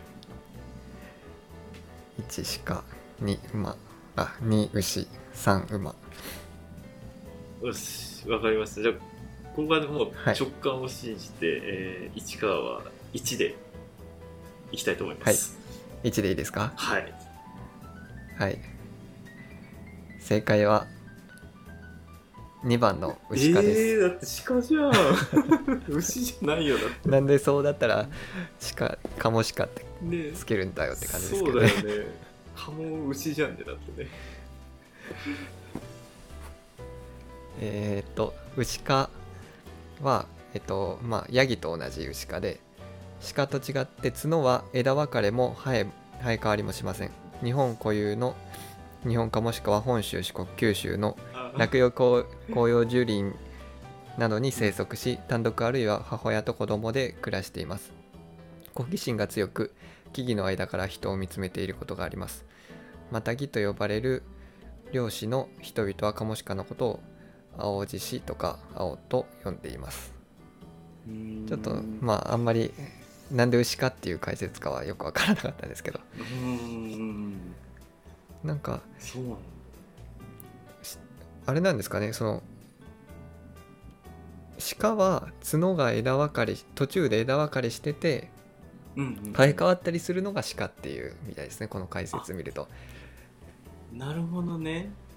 確かにカモシカって枝みたいになってないもんね。なってなくて単体で1本ずつ。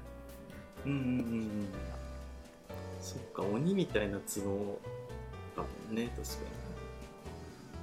あそういう風に分けるんですね。鹿はじゃあ、まあ、1本から枝分かれしてて、牛は角が2本。で馬は多分そもそもないですもんね。に馬ないありましたっけ？角ねいや馬ないと思う多分。ないですよね。うん。あちょっと勉強になりましたね僕も。すごいなるほどね。カモシカに詳しくなってしまいましたねこれ。なりましたね。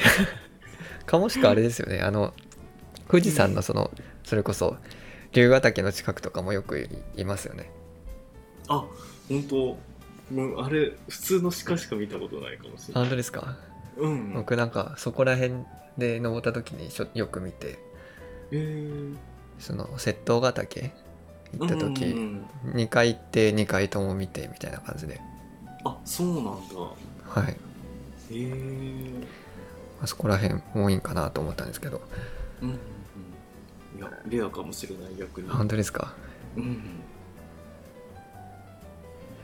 じゃあ最後あと1問だけ。第3問です、えー山に登った後筋肉痛になることがあります。それって健康的？はてな。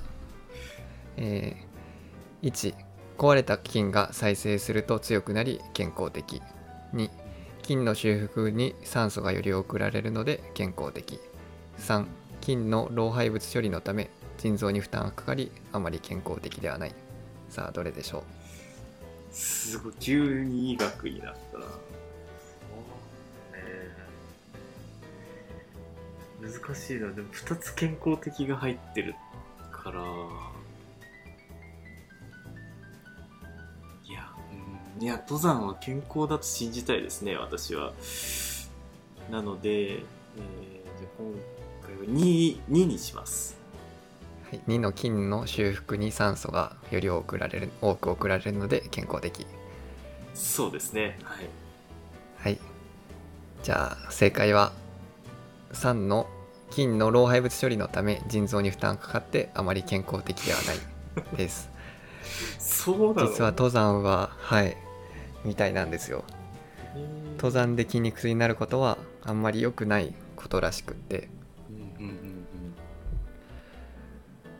まあ人の太ももはだいたい四頭筋っていう、まあ、4つの筋肉があるんですけどその山登り下りではこの筋肉が、まあ、一番よく使うと思うんですけど特に下りでその筋肉の細胞が壊れやすくって、まあ、時間が経つと筋肉痛になったりします。でその壊れた筋肉の老廃物処理のために腎臓が負荷腎臓に負担がかかる点ではちょっと非血行的で事前にストレッチしたりだとか歩幅を狭くして下るとかストックを使って着地のショックを分散されるさせるなどの方法で、まあ、筋肉への負担を軽減した方がいいみたいです。うん。筋肉痛が良くないんだね。そうですね。なんか山のってかいうよりはいやうーんまあなぜかというと今絶賛筋肉中で私筋肉痛中で私はああれでですか？あの大キレットでですか？多分北穂から降りてくる時に相当もう疲れたのかな。あー。ん。あそこ急ですもんね。そうそうそうそうそう。そうなるほどですね。じゃあ今の私の体はあまり腎臓に良くないんですね。みたいですね。はい。ちょっとこれなんか 改めて解説読んだらあれですね登山あんまり関係なかったですね。いやいやいやでもね筋肉痛には登山でなるから。しかもね大体筋肉痛になると、なんだろう。はい、はい、なんかこう筋肉がより鍛えられるんじゃないかみたいに思ってる人も多分いると思うから。そうですね。私はそう思ってましたね。筋肉痛はより強くなれるための通りまあ道だと、いいことばっかりじゃないってことなんですねうん。筋肉痛も。なるほどね。なるべくまあ筋肉痛にならないような歩き方を登山ではしましょうってことでした。はい。はい。気をつけます。はい。って感じでまあまたなんかおすすめのコーナーとかあれば教えてください。じゃあだいぶもう長くなってきましたけどまあちょっとまあまただらだらまた話しながら質問していきたいと思います、はい。えーまあ YouTube さっきお話聞いたと思うんですけどその YouTube の自分なりのこだわりとかってありますか？登山の動画の。こだわりそうですね。うーん。まあ何点かあるんですけどまずはやっぱ音楽は結構妥協しないはい。で好きな音楽を使ってますね、うん。それはそうですね。まあその時の自分の気分だったりとかあとは、えー改めて見直した絵を見て、まあ、ちょっとそこで感じた雰囲気とか、まあ、そういうのがなるべくこう近いような曲を見つけるまで割と時間かけて、えー選んだりっていうのはやってますね。結構時間かかりますよね音楽選ぶの、ねそうかかるね本当に。なんか普段自分が聴いてる曲が使えればねそれはそれでこうすぐつ見つけられるんだけどまた著作権とかのはい。関係でそうじゃないから、ねよはい。り時間はかかっちゃうよね、本当に。うーんそうですよね、いやまあ音楽一つで本当変わりますもんね動画の、ねえそう本当変わるね。だから本当に音楽を作ってる人とかって本当すごいなって最近はよく思いますね。ああ確かに。すごいですよね。ね写真とか動画はなんだろう。風景とか撮るものがあってそれを撮って自分たちで編集するわけだけど音楽とかっていうのは本当にゼロからね自分が考えてはい。こう作っていくからだから本当にそういう人ってすごいなって最近は。すごいですよね、いや本当にどうやってあんな歌詞とかなんていうかリズムとか出てくるんかなと思っちゃいますよね。しかも楽器にしてもねいろいろこういろんな音が同時に出たりするわけで、うんはい。はいそういうのもどうやって決めてんのかなってちょっと気になったりしますよね。そうですよね、他にありますか？他には。ああ他はあとはあれですね。あのあえあえてまあちょっと言い訳になっちゃうんですけどあのあえてちょっとブレた映像を使うみたいな。のはああそれはどうしてですか？それはですねやっぱりこう見てる人ってこう自分はこう登山道を歩いてたから、ね、その時の状況っていうのが分かるけど、見てる人はあんまり分からないじゃないですか、まあ、どういうはい。道なのかとかね、だからやっぱりそういった時により登山感を楽しんでもらうために、うんまあ、うん多少こう揺れたりさせるとあここは岩が多いのかなとか分かってもらえるのかはいはいはいはいなってい。うことでえーちょっとブレた映像をあえて使ったりしてます。ああすごい。確かにあのなんかずっと同じなんていうか綺麗にブレない映像よりはなんかその時々ブレた映像とかあった方がなんかそこが大変なんだなとか。そうそうそうそうです。そういうの伝わりますもんね。あー確かに。まあ、反面あのね手ぶれに対しての意識が薄いと思われてしまうかもしれないですけど、うん、まあでも多少はやっぱねあった方がいいんじゃないかなとは思ってますね。うん、確かうんに。そうですね。あんまりずっとブレない綺麗な映像よりもちょっとメリハリっていう意味でもいいかもしれないですね、雰囲気も楽しんでもらえるからね嬉しいなとは思いますね。うん。はい。今まあ YouTube とかもうブログもいろいろされてると思うんですけど、なんか YouTube とかブログされててまあちょっと大変だったこととかとかちょっと苦労することだとかそういうのとかってありますか？そうですね。うーん。まあ、やっぱブログも動画もなんですけど、その編集を始めるまでが大変ですね。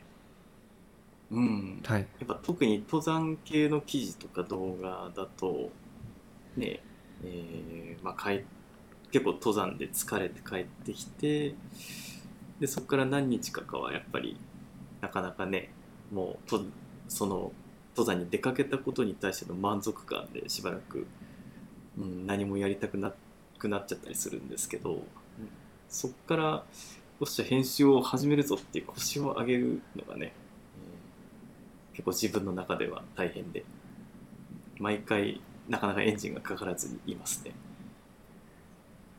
うんそうねわかりますすごい。大変だよね。始めるまでがちょっとそうそうそう。腰が重いですよね。か写真とかはこうすぐに見見返したりしたいなっていうふうに思うんだけど、なぜかこう動画とか文章ってなるといやちょっとまだ今日じゃないよねみたいに。そうなっちゃうんですよね。うん。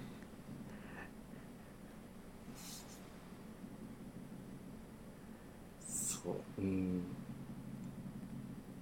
まあただそれをねえー、と頑張頑張ってって言い方はおかしいけど、うん、そこからもうスタートさえ切っちゃえばあとは意外と、ね、夢中になれるから、うん、そこだけ乗り越えれればなんとかなるんじゃないかなとはいつも思ってますね。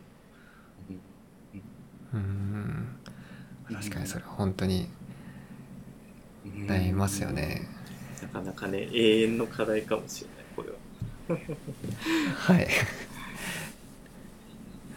逆にじゃあその YouTube とかブログやっててよかったこととかはありあますか？ーそうですね、まあ、ブログに関してはあのやっぱさっき仁さんもね あのおっしゃってくれたんだけど、はい。見ましたよとか、ね、この記事がこうで参考になりましたとかって言ってもらえるのはすごく嬉しいなとは思いますよね。うん。うんあうん、本当にそれはやりがいにつながるかなとは思いますね。でどっちかっていうと動画の方がより嬉しいことっていうのは多くてまあ最近ははい。本当に山に行くと結構動画見てますよとかって声かけてくれる方が多かったりしてその今までははい。一人で山に行って、まあ、楽しんで帰ってくる、まあ、それはそれで楽しかったんだけど、まあ、そこに今度はいろんな人がこう話しかけてくれたりしてくるからよりなんだろう一つの登山がすごく深くなってきててなんかそういうのをそういうふうにこう声掛けいただいていろいろお話しさせていただけるのを、まあ、体験するとやっぱり動画やっててよかったなって思ったりしますね。うん。うん。本当動画はすごいうん。影響力あるというか、声かけてもらったりだとか、すごいそれが本当に励みになりますよね。ちょうどこの間も唐沢から降りてくるときにえっ、と73歳のお父さんにお声掛けいただいてはい。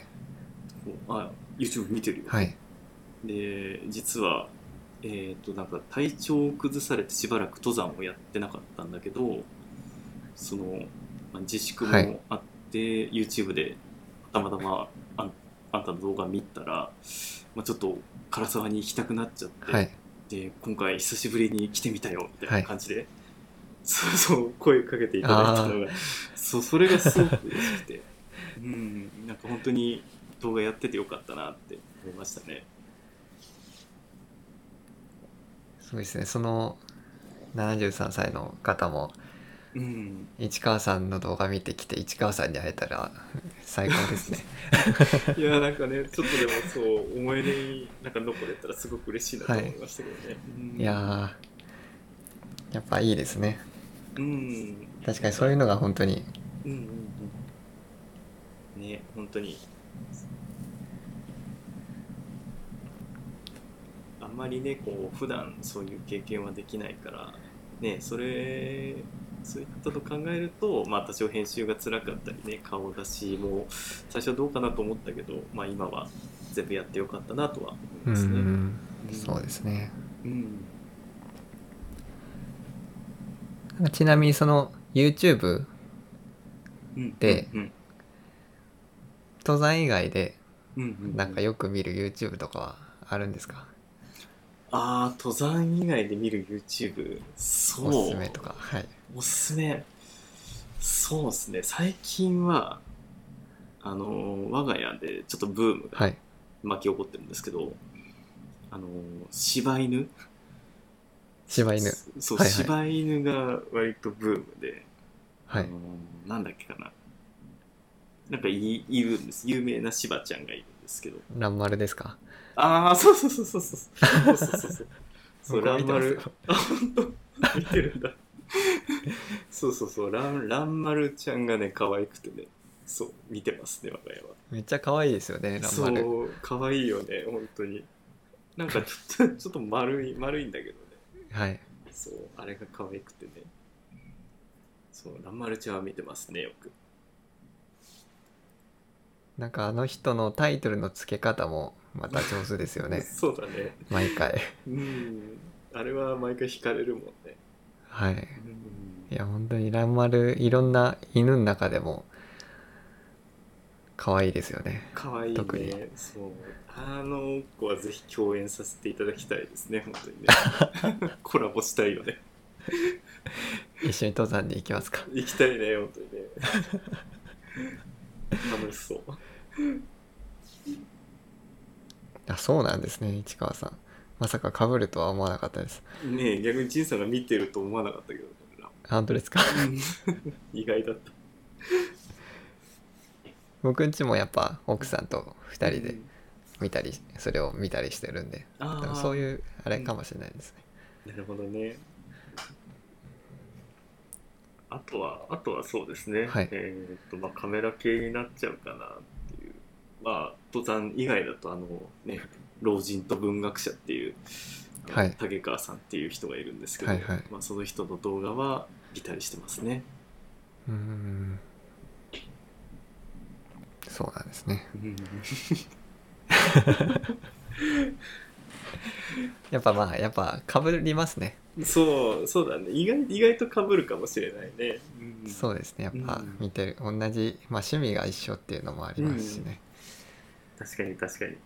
はいちょっと話それましたけどあの登山でトレーニングすごいなんか市川さん体力がいつも重い荷物持って体力あるイメージなんですけどトレーニングとかっては何してますか、うんうん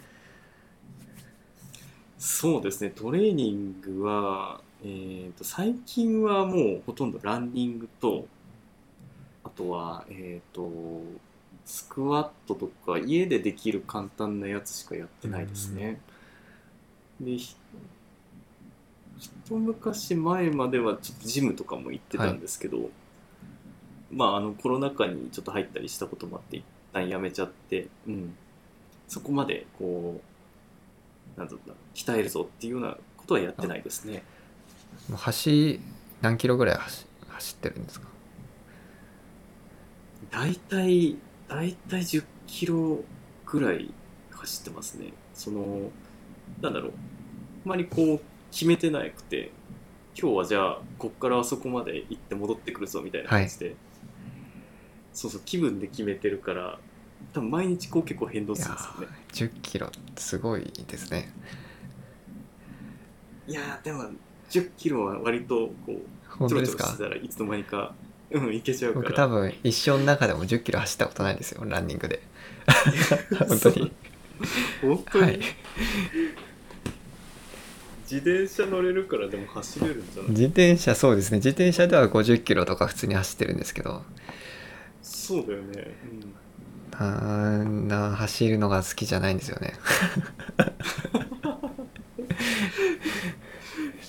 うん、まあまあ確かにね。うん。わかる気はするけどねでも意外とねこうなんだろう。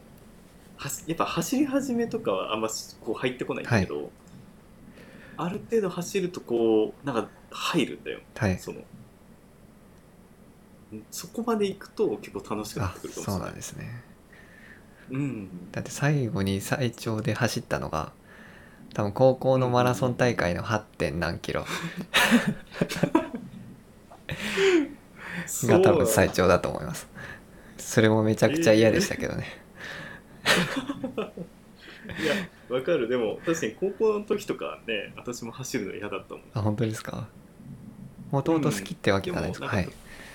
ああじゃないじゃない。全然全然。あの走るのはむしろ嫌いだったよ。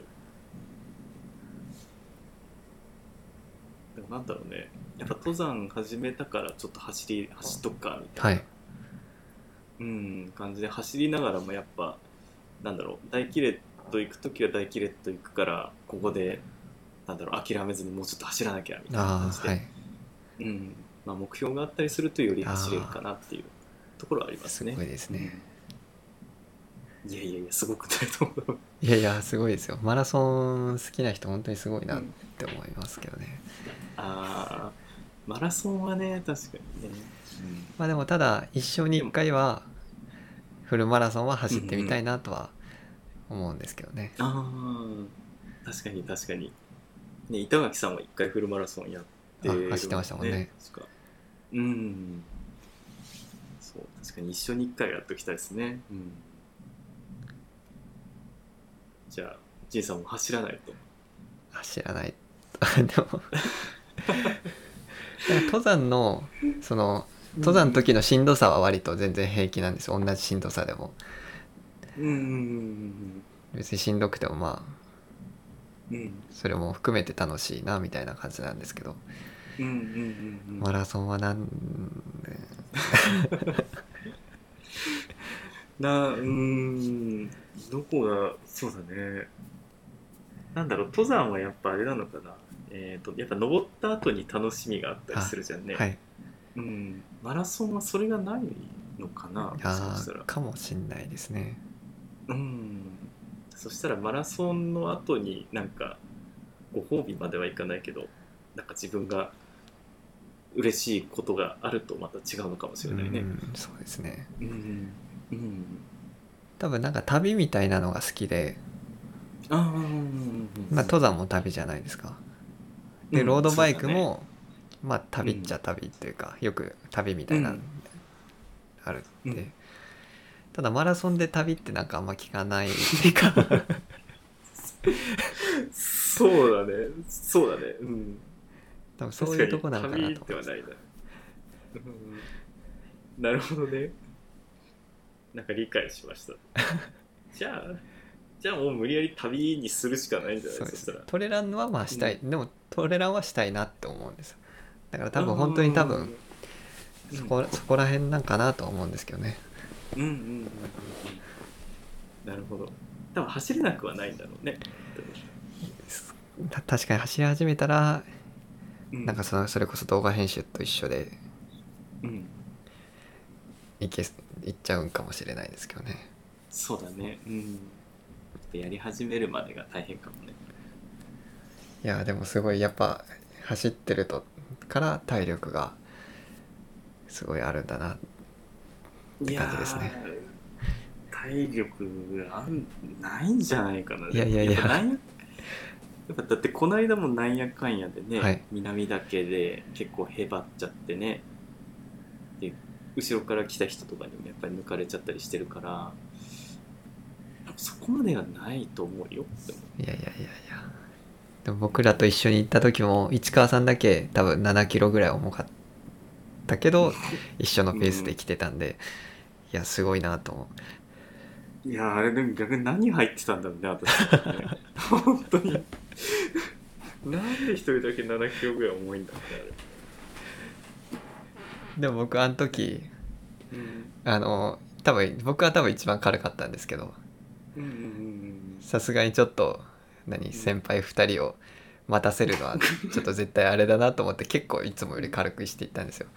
あそう。やったんだそしたら市川さん全然すごいめちゃくちゃ重いのにそう。もうこれ置いてけよみたいなね本当にね。だからまあ良かったんですけどね僕的には。そっか。なんかそうだね。多分レンズとかいっぱい持ってったのかもしれないあの時ね。あそうですね。単焦点とかも持って行ってましたしねそうそうそうそうそう。まあ、ね、最近は荷物もちょっと控えめにしてるんで。あとは体力つけてねもうちょっといろんなとこ行きたいですね、うん確かになんであんな昔にも僕もね昔は確かに20キロ超えてて。うんうんなん何をあんな持ってってたんだろうなって振り返るとでもなんか昔のことを思うと思っちゃいますよね。うん。そうだよねそうだからこの間この間か北アルプス行った時初めてあの55リットルのザックを使ったんだけど、はい。やっぱ2泊3日のテント泊55リットルで全全然とまではいかないけど普通に入れれたからはい。ねどうしてなんで毎回75のパンあれがパンパンになるんだろうってちょっと理解できたかったよね 本当に。確かにパンパンになってましたね僕も昔は。ね。えなんなんですかね今下手したら40でテント泊とかいけるよね。はい。いけますよね。いけるよね。うん。謎だねその差は一体何だったんだろうね。そうですね。うん。ああれで新しいザックで行ったんですねグレゴリーの。あそうそうグレゴリーのえっ、となんだっけか。名前忘れちゃったな。カトマイ55だ。そうそうそう、はいはい。うん、あれを使いましたね今回は。どうでした？うんやっぱグレゴリーは背負いやすいかな。そのなんだろうパッドとかもちょっと厚いのとあと背面がメッシュになってて。はい。うん。もうやっぱ通気性は確かに良かったですね。うーうん。ん背面メッシュ使ったことないんですけど。うん。あいいよこれ。やっぱりあ本当ですか？うん。ただなんだろうかな完璧にこう蒸れないかって言われるとさすがにそこまでじゃないんだけど、はい。うん、でもメッシュじゃないものと比較するとだいぶ違うかなっていう感じはしますね。そうなんですね。うん。ちょっとやっぱ夏とかだけでもメッシュのがちょっと欲しいですね、わかる。確かにね。うん。ただ僕があれなんですよね。あのハイドレーション入れるかああらまあそれはオプスオスプレうんイのだとそのハイそのメッシュにしちゃうとそのハイドレーション入れんところがなくなっちゃうからっていうのであうんうんいまだにはい。そうなんだ。あこのグレゴリーのやつはあるよ。ハイドレーション入れるとこ。あ一応入れれるんですけどそのなんていうんですか、メインの気質と分かれてオスプレイはハイドレーション入れるところがあって、うんうんそれがオスプレイそれがまあメッシュのやつになっちゃうとそこのハイドレーション専用の入れるところがなくなっちゃう。あ。単独で入れるところが。なるほどね。一緒に入れなきゃいけないんだねじゃあ。はい。うん。そこがちょっとって感じ。なんでハイドレーションうんそうですね。まあでも試してみたいですね。うん。意外結構良かったですねこれはうん。じゃあ次に今まですごいたくさんいろいろ山登られてると思うんですけどはい。登って良かった山ベスト3あ3じゃなくても5選べなかったら5でもいいんですけどうんうんうん。教えてもらってもいいですか？はいそうですね。ベスト3じゃあベスト3でいきますねそしたら。はい。そうですね。えーじゃあ第3位第3位は、まあ、山っていうよりも山全体になっちゃうんですけど、はい。あの八ヶ岳の南北重曹ですね。あそう。あはいはい。あれはすごくやってよかったなと思います。これはですね何年前だっけかな。ちょっと何年前か忘れちゃったんですけど、えー八ヶ岳の南側から入って、えーはい。北側から出るっていうのをテント担いでやったんですね、でこれがですね非常に楽しくてですね。でまた達成感もあってこの参考は今でも本当に結構記憶に残ってますね、うーん。工程は確か3泊4日、まあ、2泊3日で行けそうだったんですけどまあ最後ちょっと余韻に浸りたかったんでもう無理やり有給はい取って、うん、3泊4日で、えーやってきました、結構うん、すごい長い工程ですよね。そう。なん南北重曹で言ったら。だね、うん、初日はですね観音平から入ってえー、っとどこだっけあの網笠網笠でいいんだっけ？網笠行って青年小屋経由して権現まで行ってでそこからえー、っとキレット小屋だっけか。確か。はいっていうところで1回テント泊してで2日目は赤岳まで上がってででそこから稜線伝いに横岳硫黄岳経由して、えー天狗を越えて高見市でテント張って、はい。うん。で3日目はそこから北八つ入って、えー双子池ヒュッテの天場でテント泊してはい。で最後は、はい。えー蓼科まで行ってゴールっていう感じでしたね。うーんいや結構アップダウンもありますよね、うん、そうだね、アップダウンあるね、確かに。でも、まだ2日目がね、結構大変だった気がしますね。その、キレット小屋から高見市まで行くのが、はいなかなかしんどくて。あそうなんですね、夏場だったから、他の外山の人も結構いて、はい。そうそうあんまり思うように進めなかったような記憶がありますね。はいはいはい、うん。僕そのうん。市川さんのその八ヶ岳南北中層のうんうん記事すごい好きで、あありがとうございます。結構何回か見てるんですけど、うんうんうん僕もそれ見てちょっといつかやりたいなっていうかまあ近々もしかしたらやろうかなみたいな感じで。うんそれ本当市川さんの記事見てやりたいなと思ってるんですけど、嬉しいですね。ありがとうございます。そうですね。うん。そう。気をつけ、まあ、今やるとしたら、えー、と気をつけなきゃいけないのは多分キレット小屋の天パが使えるかどうかはいっていうところかな。あそうなんですか、うん、うん、なんか確か今年も営業してなかったかなんかだった気がするんで、ああはいもしかしたら権現でテント張る権現じゃない、えー、と青年小屋で張るかもしくははい。行者小屋まで1日目で行かなきゃいけないかもしれないっていうのがあちょっと気をつけなきゃいけないポイントですね。うーうーん確かにあそこをずっと行って八ヶ岳見えてるの全部中層したらすごい楽いしいし達成感もすごそうですね。そうそうそうだから最後だ縦品がこう最初ずっと遠くに見えるんだけどそうあれがだんだん近づいてきて、で気がついたら自分が縦品にいて自分が歩いてきたこう、赤岳とかこうパンって見えるのは本当に感感動しますよねあれはね。いやーいいですね。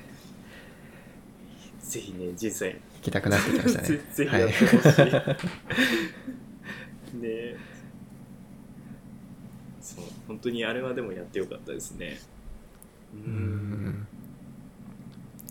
なんか、うんそれ本当によく見てるんですよ。そのいつかやろうと思って市川さんの記事見見てるんですけど、だ前にそのタクシーで最終日帰るみたいなうん記事あったと思うんですけど、それってなくなっちゃったんですか？いやなくしてあれなくなってた？あ本当ですか？わかんない。なんかあれありますか？なんだっけ最最終日のやつだよね。見つけられなあくて。本当？はい。なんだろう。あれどうやってなんかあれかな？もしかして私の方でやってんのか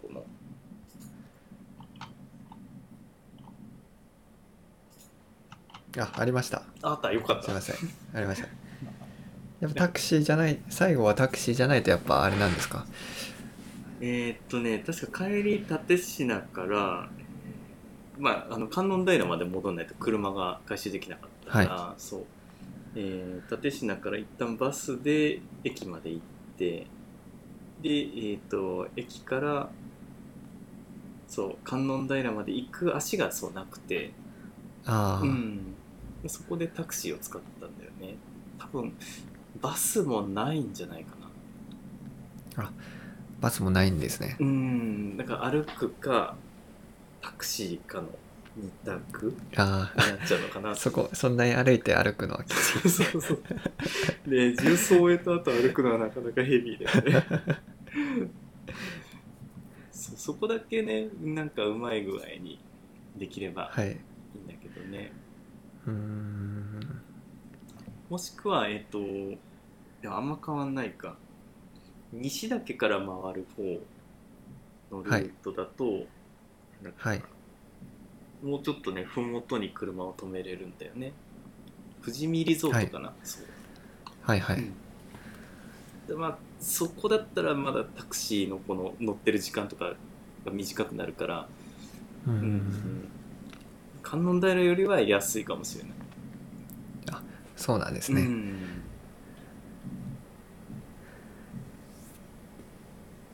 ちょっと調べて。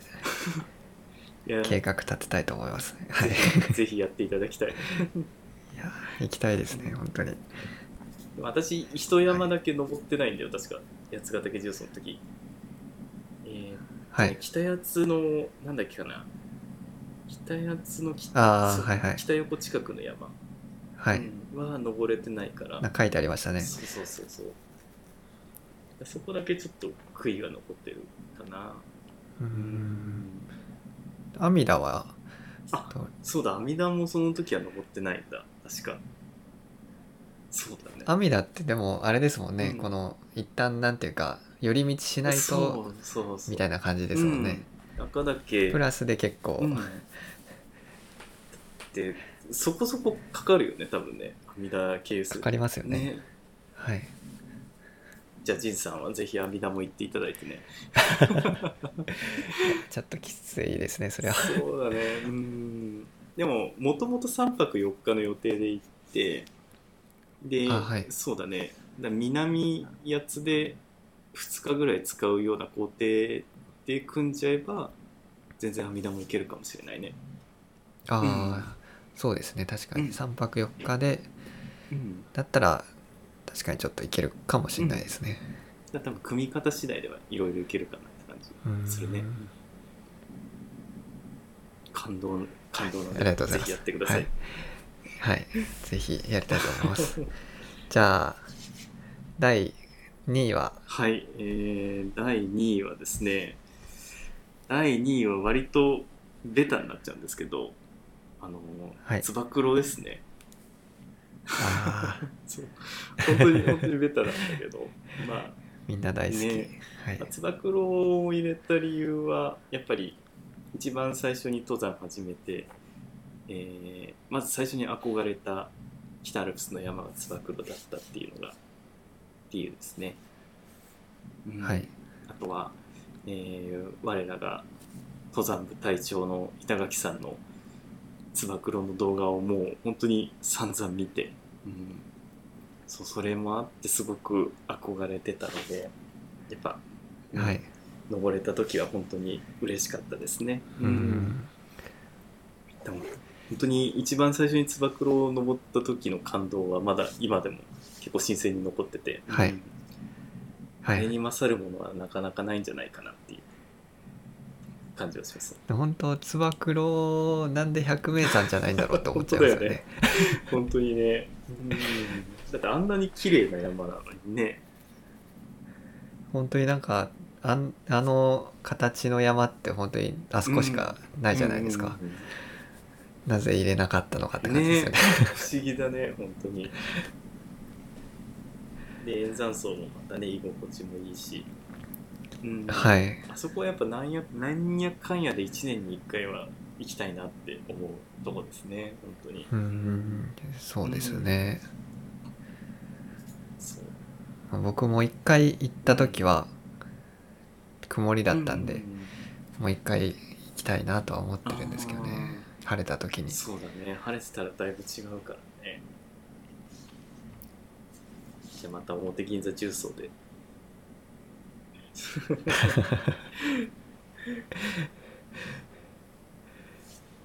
あと厳冬期も行きたいですねつば九郎ああ、確かにね。うん。そう、厳冬期もいいよね。あと年末年始とかね。うん、はい。そう。確かになかなかね、やっぱ雪の、冬の北アルプスってちょっとハードル高そうだけど、でもつば九郎だったらね、こう、まあ、比較的、なんだろう、案内とかも出てそうだから、うん、確かにはいちょっと挑戦してみたいなっていう気はあるよね。それでもいいかもしれないですねお あのうん、みんなで行くのが確かにね、なかなか、なかなか楽しそうだね。楽しそうですよねうん。大丈夫かな撮れるかなって気がするけどね。映像がね。確かに雪ですもんねうん。いや、でもい行けたら本当にね、行ってみたいね、確かにね。行きたいですよね、うん。そうですね。うん、冬のつば九郎も行ってみたい、確かに。いやつば九郎は本当にいいとこですよね。うん。というつば九郎が以上2位に、えーランクインしています、はい。じゃあ栄えある第1位はどこですか？はい、えーじゃあ発表します、えー第1位の山は、えーこちらです、えー北穂です。北穂なんですね。はい北穂ですね。あそうなんです。ねそうんまあ北穂を1位にした理由っていうのはまあやっぱり去年みんなでねあの登山部の3人で初めて登った北アルプスの山っていうのもありますし、はいであとはあそこから見える景色であったりとかあとは北穂の小屋の雰囲気とかねまあそういうのを含めると本当にあそこの山が一番好きかなっていうふうに思いますね。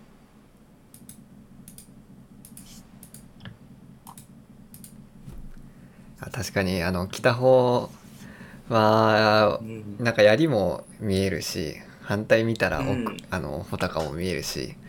であのうん小屋もすぐ本当に山頂直下にあって小屋に泊まったらすぐうん。山頂にも行けるし。で本当にうん。確かにすごいいいとこですよね。そうそうそう。そうなんですよね。本当にね。であそこのテラスもね本当にすごく雰囲気もいいし。で山小屋の人もみんな優しいしね。うん。はいであの小屋も結構歴史があってなんだっけか、はい。えっ、とあそこまで全部何資材とかを持ってって建てたんだよね、確かね。はい。そうだからそういうなんか何歴史的な面もなんかすごくね昔の人人がそんだけ頑張って作った建物。って考えちゃうとね、そうなんかいろいろとすごくん。いい場所なんだなって歴史もあってすすごく好きな山ですねあそこは。あれ？あそこじゃあヘリとか使わずに建てたんですか？うんえっとね、まああそそうですよね昔うん持ってって建てたらしいね。あーめちゃくちゃ大変ですよね。ね本当だよね。そう。だってあそこはあれだよね。多分人がいる山小屋の中では一番標高が高いのかな多分。はい。富士山があるか。でも結構あそこはね、うん、はい。結構高い、ランキングでも上位だからね、うん、よくあんなところに本当に建てたなと思いますよね。本当だよね。そう。すごいよね。本当にでまた我々もねあそこに行くまでは本当に結構大変じゃんねはい。唐沢から行っても上がらなきゃいけないし。そうですね。ね大キラッと超えるか奥から行くかみたいなね。はい。だからそういうの含めて着いた時の達成感はやっぱり何と言っても、うーん。うん、喜びひとしおかなとはそうですねうん、なんか本当に去年のその3人で行った時の、うん。まあ、基本ずっとなんか天気悪かったじゃないですか。そうだね。でうん。その北方の山頂でちょうど本当に最高のタイミングで晴れたのがもううん。すごいあれは今までの登山の中でも結構感動したというか。そうだよね、うん、だって本当に晴れる気配ゼロだったもんねあの時は。そうですよね。うん。そうあれが晴れてきてね本当に。しかもよりによってちょうどいいタイミングで夕飯だったんだよね。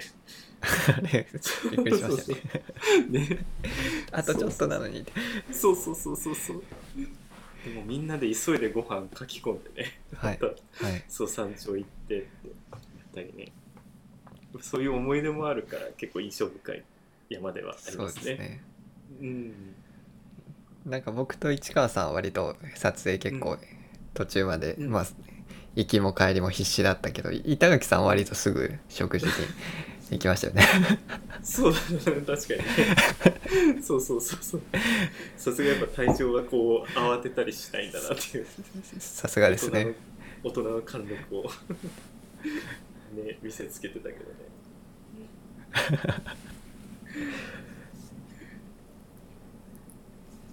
もはや僕はもううん食べれんくてもいいぐらいなみたいな感じだったけどね そうだよね。食べ食べに行かないでねここにいたかったもんね本当にね。もう本当に槍が出そう出そうって感じだったじゃないですかうんうんそううだねわ。なんでこなんでこのタイミングでご飯って思いましたよねそうだよね。あの本当に出てない間に食べたかったもんね。本当に。そうですねうんまああれはあれでまあ良かったっちゃ良かったですけどね、確かにね。いい思い出にはなったね。はい。いやーでもなんかちょっと意外でしたね。なんか来た方っていうのが、まあすごいでも分かります。うん。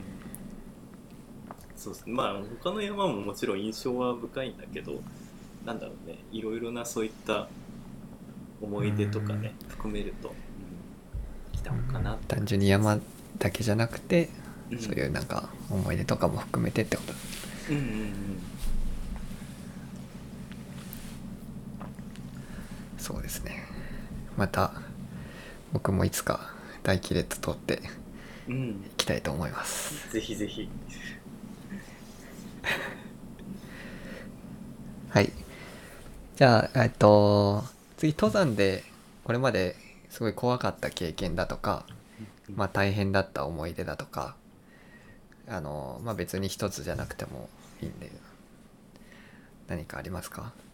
そうですね。まあじゃあ危険だった話からするとやっぱなんやっぱね山登ってると何回か怖い場面っていうのはあって、えー一番印象に残ってるのが表銀座を縦走した時ですね、はい。に、えー、と2日目お天所から、えー東鴨尾根を抜けて槍ヶ岳に進んでったんですけどその途中、えーお天所から西岳に行く間って割とこうなんだろう山のこう巻き道みたいなとこを進んでいくんはいですよね。そうそうそう、はい。であそこを進んでった時になんか上からゴロゴロゴロって音みたいなのがしてきたんですよであれなんだろうなと思って、こう上見たら割とでかい石が多分こうなんだろうバランスボールぐらいの石がこうわーっと落ちてきて本当に、えー、バランスボールぐらい。そうそうそうそう。本当にその石がこうはい。後ろ、なんだろう5歩ぐらい後ろをこうすごい勢いで落ちてったんだよね、はい。そうそれが本当にすごく怖かったですね。いやそれはあーもう当たってたらうん。終わりですね。そうそうそう本当にね重装終了だったからねそこでね。でそ重曹というかもそうだね。いろいろいろいろ終わってたね。なんかねういろいろ終わってましたね。そうでもあの時本当に特に自信があったわけでもなくてあの何があったわけでもないのに、本当にそんだけの大きい石が落ちてきてやっぱ改めてね登山ってちょっと危険なことやってんだなっていうようなことはう思いましたね。ん。うん。それはもう結構早い段階では気づいたんですか？落ちてくるっていうのは。いやえっ、とね本当になんだろう全然音もそんなにしてなくてちょっとサラサラサラぐらいの音だったのをたまたま上振り返ったはい。ら気づいたっていうような感じだったんで、あそれがそんなそんなうん。大きな、そうそうそうそうそうそう。そう本当に何があるか分かんないよね本当にね。怖いですうね、ん。そうそれが一番印象深い恐怖体験ですね。うーん。僕も一応近くをなんか大きな岩が通ったことがあって、うんうん。その北岳からのうん。うんあの草滑りっていう下りの道があるんですけど、つづら折りの。で上の下山してる人うん。が石を落としてきて、まああ落としてきてってなるんですけど。落としちゃ落としちゃって。落としちゃそれが結構まあそんなバランスボールじゃないですけど、うん。まあなんですかね。うーん。バスケットボールぐらいああでも大きいね。うん。のがすごい、はい、勢いで本当に近くをうん。通ったのはありますけどやっぱ自分も気をつけないといけないし、うん。そういう落ちてくるのも怖いしいや本当わかんないですよね、うん。いつ何が起きるか。そうだよね。うん。本当にやっぱりなんだろうね登山やってるとあんまりそういう場面ってさこうないじゃんね。だから割と気も緩みがちなんだけど、でもやっぱり危険なことをやっているんだっていう認識はちゃんと持ってね、えーいつ何があるか。うん。ん。っていうのはしっかり考えていかなきゃいけないかなとは思うよね。そうですね、うん。あと大変だったことっていうか、まあ、やらかした体験なんですけど、はい。えっ、と、剣行った時かな。はい。剣行った時は、えっ、と、2泊3日で行って、え2日目、剣沢のキャンプ場から剣山頂目指してピストンで行ったんですけど、えっ、と、その時に、ちょっとね、えー水をあんまり持ってかなくて、はい帰りが割と喉ガラガラでやばかったっていうのがありますね。そう。そうなんですねうん。あそこ水場ないですもんね途中そうそうそう、水場ないし、まああの、なんだろう、思いのほか山頂で遊びすぎちゃって、はい。その、なんだろう、想定してた以上の時間がかかっちゃったから、はい。え水分も足りなくなっちゃったっていうのもあるんだけど、うん、やっぱりうんなんだろう割と目標にしてた剣に行けてねで時間的にも工程的にも余裕があったから上でそうやってゆっくりする時間も考慮してこう考えなければいけなかったのに、まあ、ただ地図だけの時間で判断しちゃって、たのはちょっと反省点かなとは思いますね。う。ん。うん。確かに剣のまあその剣沢からのピストンだけだったらうん。そんなにまあ往復6時間とかぐらいですけど、そこまでなんかうん。長い長くないというか、うんうんうんうんうん、そうそうそうそう。ね、地図だけいだけそうな感じしちゃいますもんねうん、いけちゃういけちゃう。しで、しかも夏だったからね。ああうん、でも水少なくなるとき焦りますよねうん、焦るね。やばい、もうちょっとしかないそうそうそうそうそうそう。本当に、なんだっけ、剣山荘に着いた時にもう本当にコーラを、はいもう一瞬で、こう、飲み越したっていう。まあ、それはそれでいい思い出にはなったんだけど。うん。で水はね、本当なくなると怖いから気をつけなきゃなと思いますね。そうですね。うん。水って難しいですよね。なんか持っていきすぎるとすっごい重くなっちゃうじゃないですか。うんうんうん。でも持っていかないと不安だし。うん。毎回どんぐらい持ってきます？いつも。テント泊とかだったら、そう、まあ、場所にもよると思うんですけどうん、でも大体1.5ぐらいがベースかな。うんうん。まあ水場ないとこだと2リットルぐらい持っていくことはありますね。そうですよね、うん。それだけで結構荷物重くなっちゃいますもんねうん、なっちゃうね。その水市川さん多分ハイドレーションとか使ってないと思うんですけどうんうんその2リットルは何ですか？あのうん。うん。カップ1リットル入るやつを2つ持っていくみたいな感じですか？あーあんとね、ピンキリでね、まあ、まず1個1リットルナルゲンはベースで持ってってて、はいで、最近はあの、イロハスあるじゃんね。ペットボトル。はいうん、あれに、そう、あれを大体普段あの、持ち歩きで飲み、飲んでて、あの、横に刺したりしてるんだよね。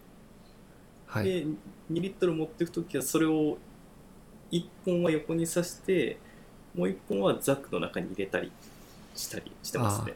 うん。うーんイロハス、あれ、すごく潰れて、何、ちっちゃく畳めるから、はいはいうん、はいそう。結構使ってますね、あれは。いいですよねうん。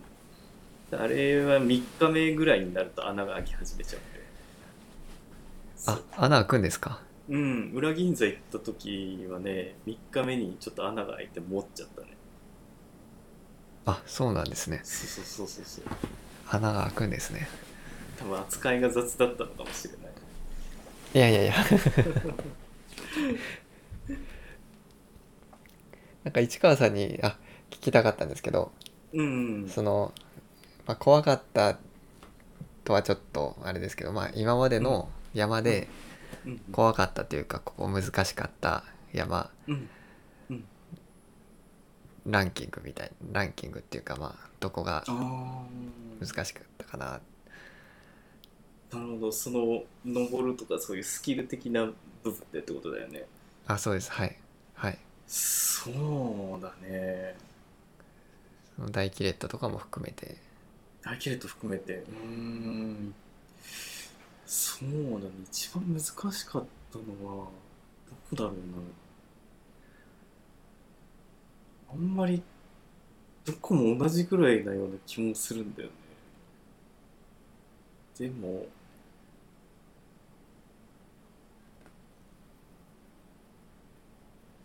どこだろうね。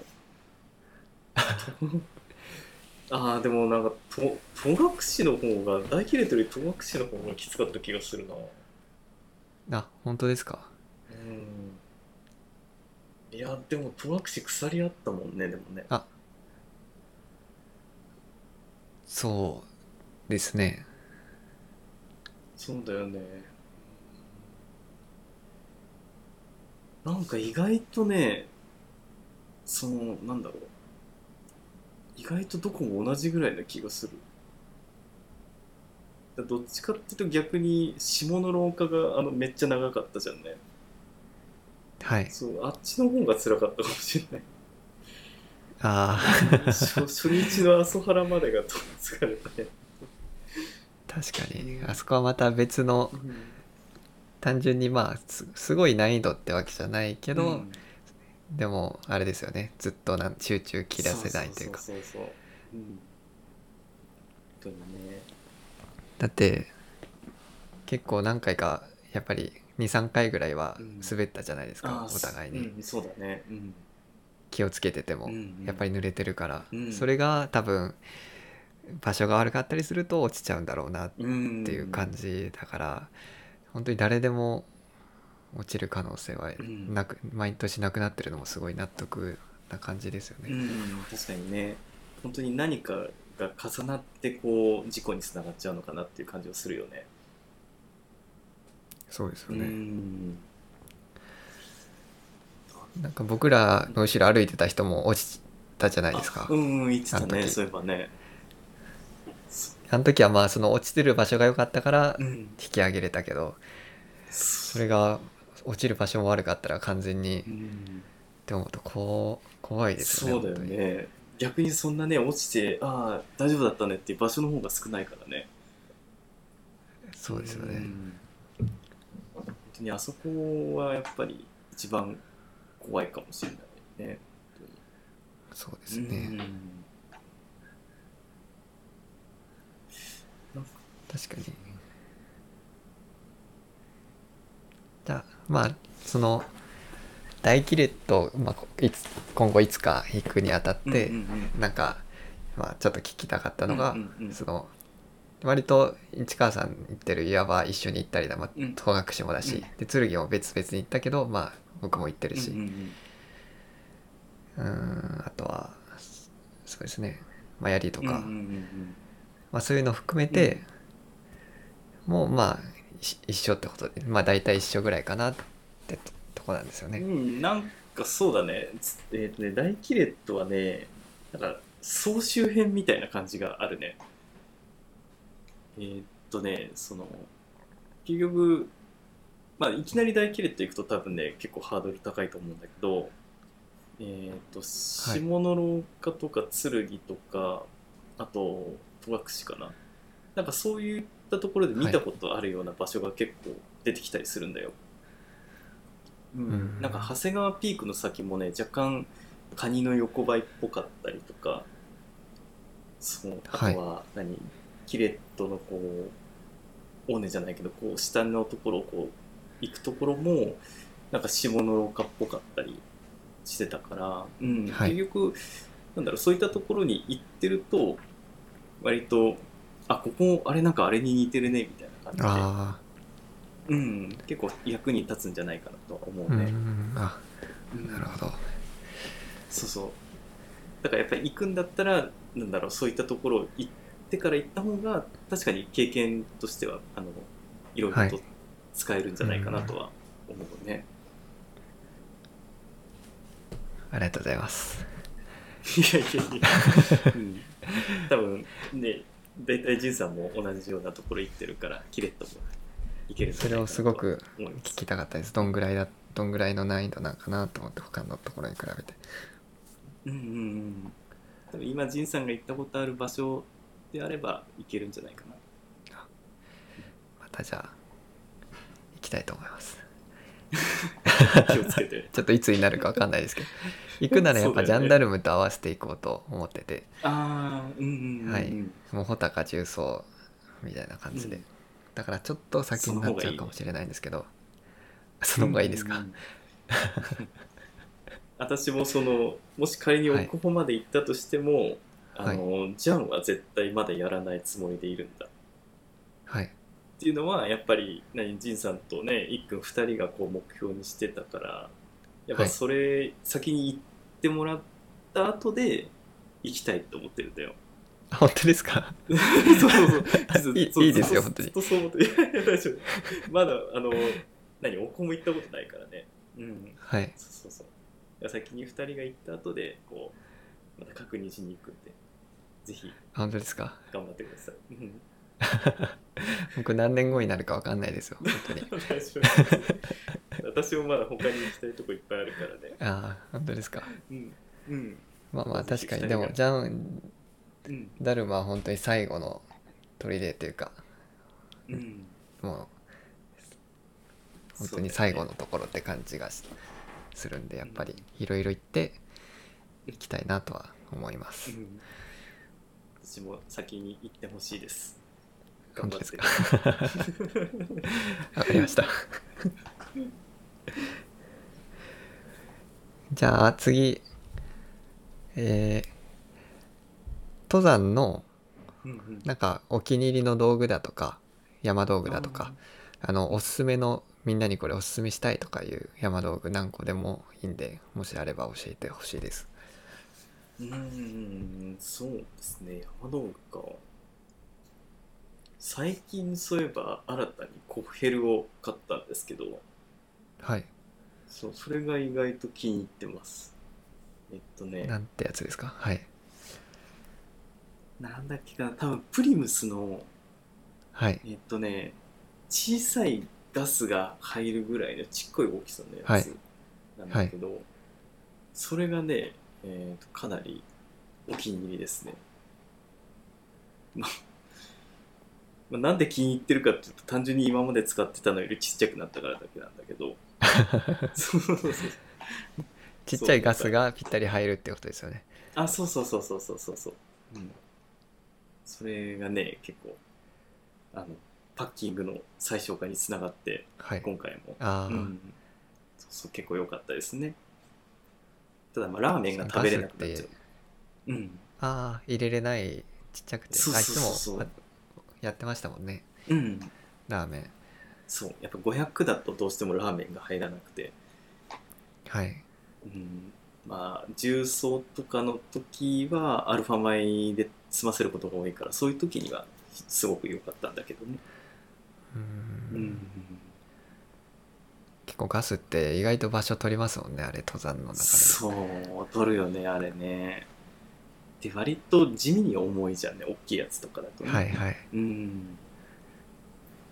まあでもそのちっこいコヘル買ったことによってこういろんな登山にこうよりね道具を選定しやすくなったからいいかなとは思うけどね。うん。なんか他ありますか？他はですねそうですね。まあなんうーんあとは地味にずっと使ってるのがあれですね。あのランタンになるんだけどあのスノーピークのそう種ほおずき、はい。うん、あれはね、もうテント泊始めてからずっと同じの使ってますね。すごい可愛いやつですよね。あそうそうそうそう。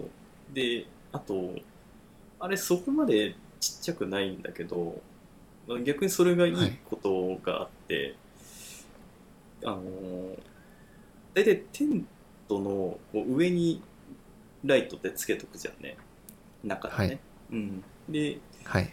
撤収するとき結構つけっぱなしにしちゃうことがあるんだけどはい。そう。あれそこそこでかいからあのそのまま畳んじゃってもあやばい入れっぱなしだったってことがね結構分かりやすいんだよねそうそうそうそう。そう。そういうところでまあ地確か味に役に立づきますよね。そうそうそうそうそうで間違えて入れてまさかのしまっちゃ展開でしたね。はい。そう。気づきやすいっていうね。確かに。そ確かにあれお大きかったら絶対気づきますもんね、そうそうそうそうそうそう。で地味にこうついいポイントがあったりしますね。あれ結構キャンパーとかで使ってる人も多いですよね。うんかよく見る気がします。うんそうそうそうそうそう。確かに。あとあれマグネットも入ってるからなんかいろんなところにくっついたりもするんだよね、ああじゃあ車とかあそうそうそうどこでも。うん。確かにくなんか車とかで使ってる人がおお見た気がしますね。貼ったりそういろんなところにくっつくんで。おすすめです。うんぜひおすすめなので買ってみてください。スノーピークのですよね。そうそうそうそうライト。かわいいいかわいいランタンです。うん。いろんな色があるんでおすすめです。じゃあ逆に、うん。そのい今欲しい山道具とかなんかあります？そうですね。今欲しい山道具はあれですね。もうやっぱ冬山が始まるんでスノーシューが欲しいですね今。あ確かに。スノーシュー使ってみたいですよね。使ってみたいよね。そうそうそう。やっぱ今後はちょっと雪もねいろんなとこ行ってみたいなと思っててそうなるとかね和漢よりもスノーシューの方が歩きやすいんじゃないかなと思って今欲しかったりしますね。確かになんか雪原とかうん。撮影とか行く時とかスノーシューあったらうん。すごい良さそうなね。イメージありやす、ありますよね。そうそうそうそう。本当にね雪うさぎみたいにこうぴょんぴょこぴょんぴょこなんか歩けるんじゃないかなっていうそ そんな風に考えてね。いや確かにスノーシュー欲しいですね。欲しいよねあれ結構どうやってつけてるんですか？結構大きいですよね、うん大きいね。でもなんかカチコンってはめてるようなイメージがあるけどどうなんだろうね。そうなんですね、うん。そうだね。うん。なんかいろいろ多分種類があるんだろうねうーん。こうちょっと欲しいですね。なんか上冬の上高地とかでもうん使えそうですよね。だね。でスノーハイクとかはすごくあれがあるといいと思うね。うーん。確かに。欲しいですねそれは。ねそう。今スノーシューがすごく欲しいですね。値段がねでも高いんだよね高いですね。あれ結構しますよ結構するねよね。そう。なかなか買えないよあれは。うーん。僕も欲しいなと思いつつその値段見て、ちょっと今いいかみたいな感じのを繰り返してる気がします、ね。なかなか踏み出せないよね。ね うん。はい他は何かありますか？あとはそうまた冬山系なんだけどあの前から欲しかったのが1個あってあのーはい。ピッケルなんだけどなんだっけ？はい。チタンのピッケルがあるんだよね確か。チタンのピッケル、なんかねなんかレインボーの柄がついてるシルバーのやつなんだけどそう、はい。そのピッケルが昔から欲しくて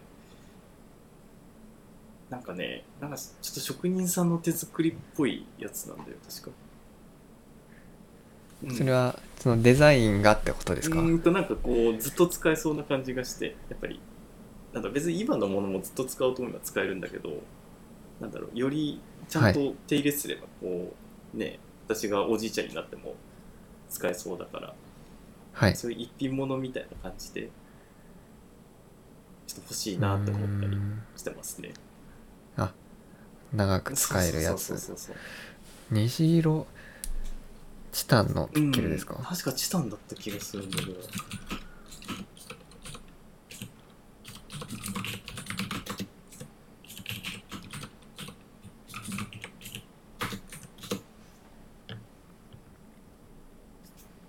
あーあとすそう溝のやつだ。あ。溝のねレインボーかもしれない見まそうしたこれですね。そうん。あチタンだから軽くてバランスがいい。そうそうなんですよ。うーん。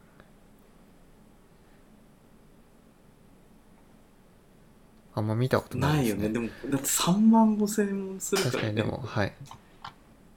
そう。あそうなんですねそう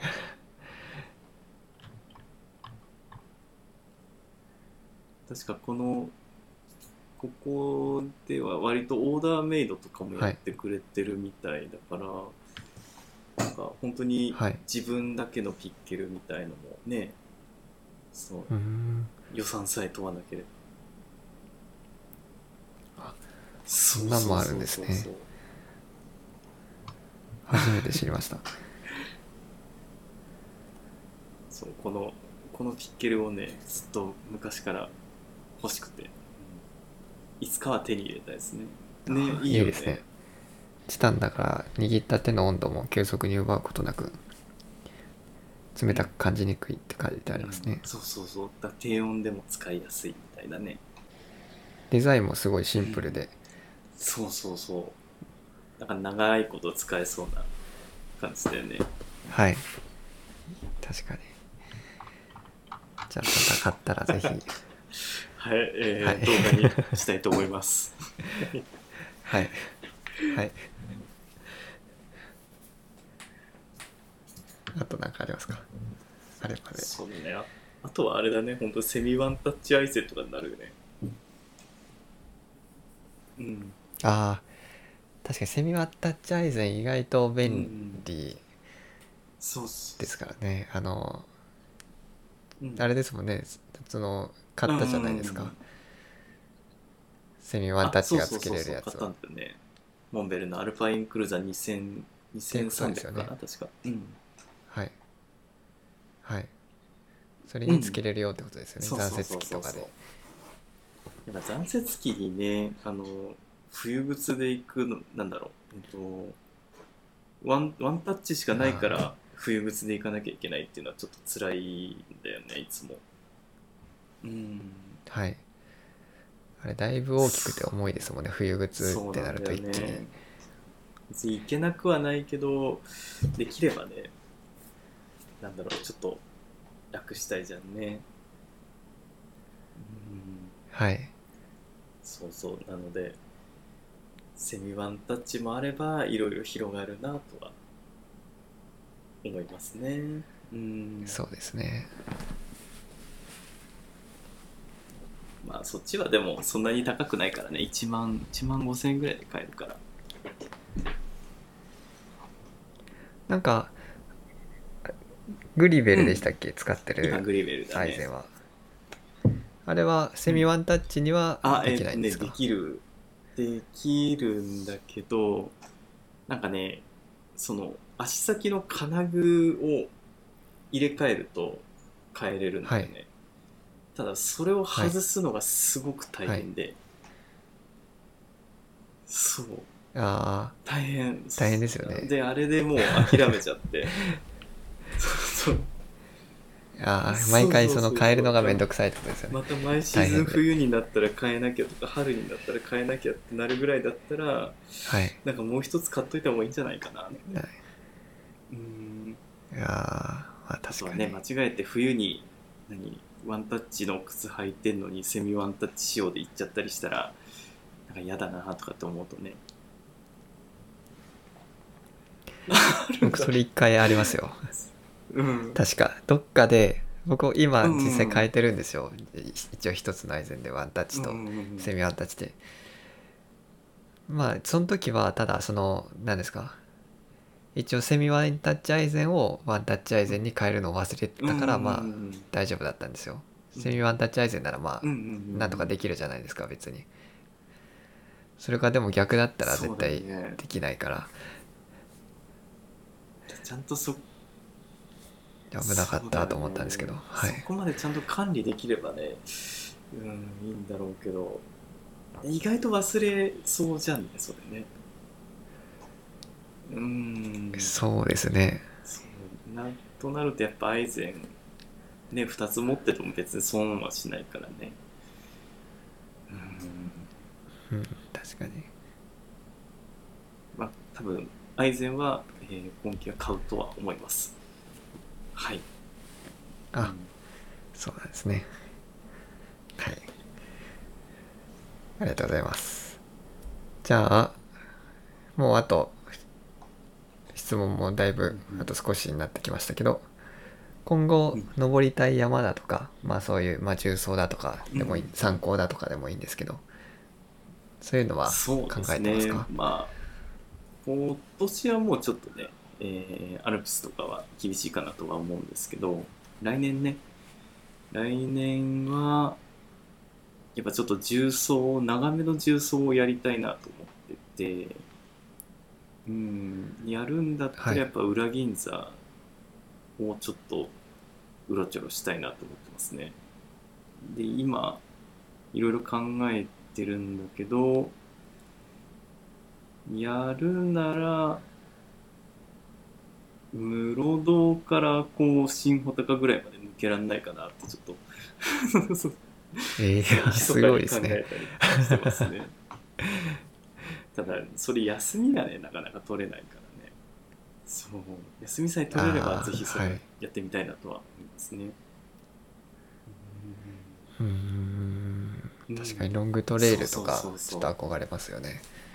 かもしくはせせめてあの高瀬ダムから入ってこう新穂高まで出るとかね。はい。うん。それぐらいはやってみたいなと思いますね、うーうんうんん。いいですね。ねえそう。やっぱそれがね本当にテントとか持ってねいろんな人とかに会ってってやると本当旅感覚がね味わえるから、はい。うん、やりたいよね、なんかロングトレイルって装備もすごい迷いますよね、なんかやったことないから。と何をうんうんどう省略して何を絶対持っていかないといけないかとかも多分だいぶ変わってくるし、でかといってあんまり持ってきすぎると今度は自分が大変だしみたいなね。うん。そうですよね。結構いろいろこう考えてこうねやっていくその過程も楽しかったりするからね。うんうんうん。あそうですね。そう。ぜひやりたいね。うんあとそのうんやりたいですね。あうん。とそのロングトレイルとかだったらあれじゃないですか。あの、うん。天気も絶対 1日そうだね2日は崩れるじゃないですか,、うん確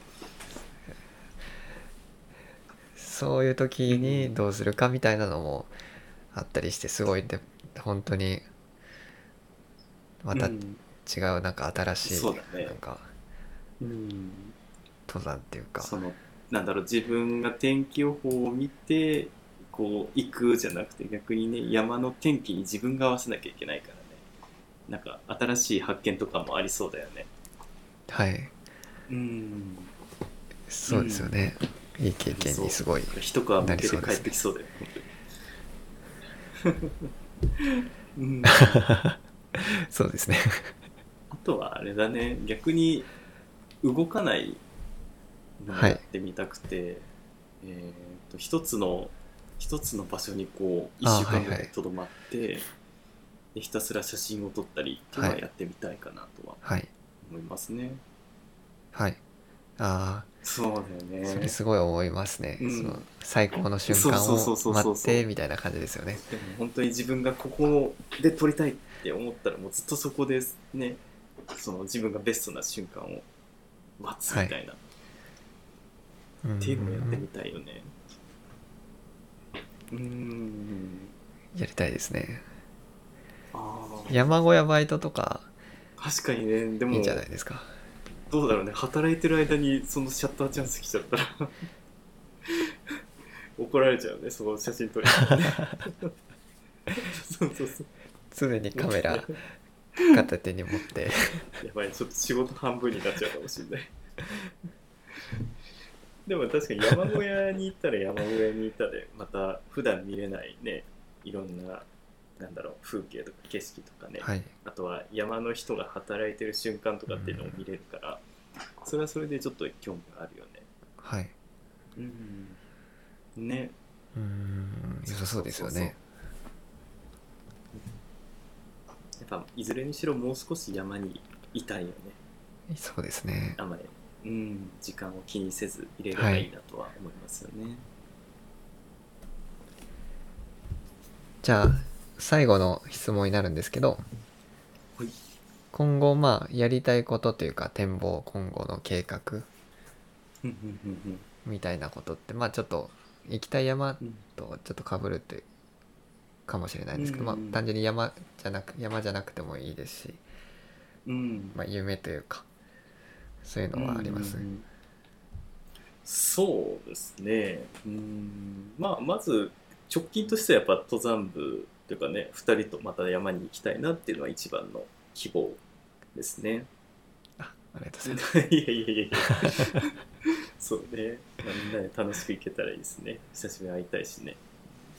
であとはやっぱこうなんだろう山に登り始めて YouTube とかブログもまあこう始めんたわけなんですけれどもそこからこう人の縁っていうのがかなり広がってきてはいるんですよね、はい。うん、なんで、ね、それがもう少し広がってなんかこうなんだろうな集団って言ったらおかしいんだけどじゃあその人たちが集まって何かこう新しいものができたりしたら面白いんじゃないかなっていうのは密かに思ってて、まあ、具体的に何がやりたいわけではないんだけどなんかそういったこともできたらすごく嬉しいなとは、うんうん思ったりしてますね。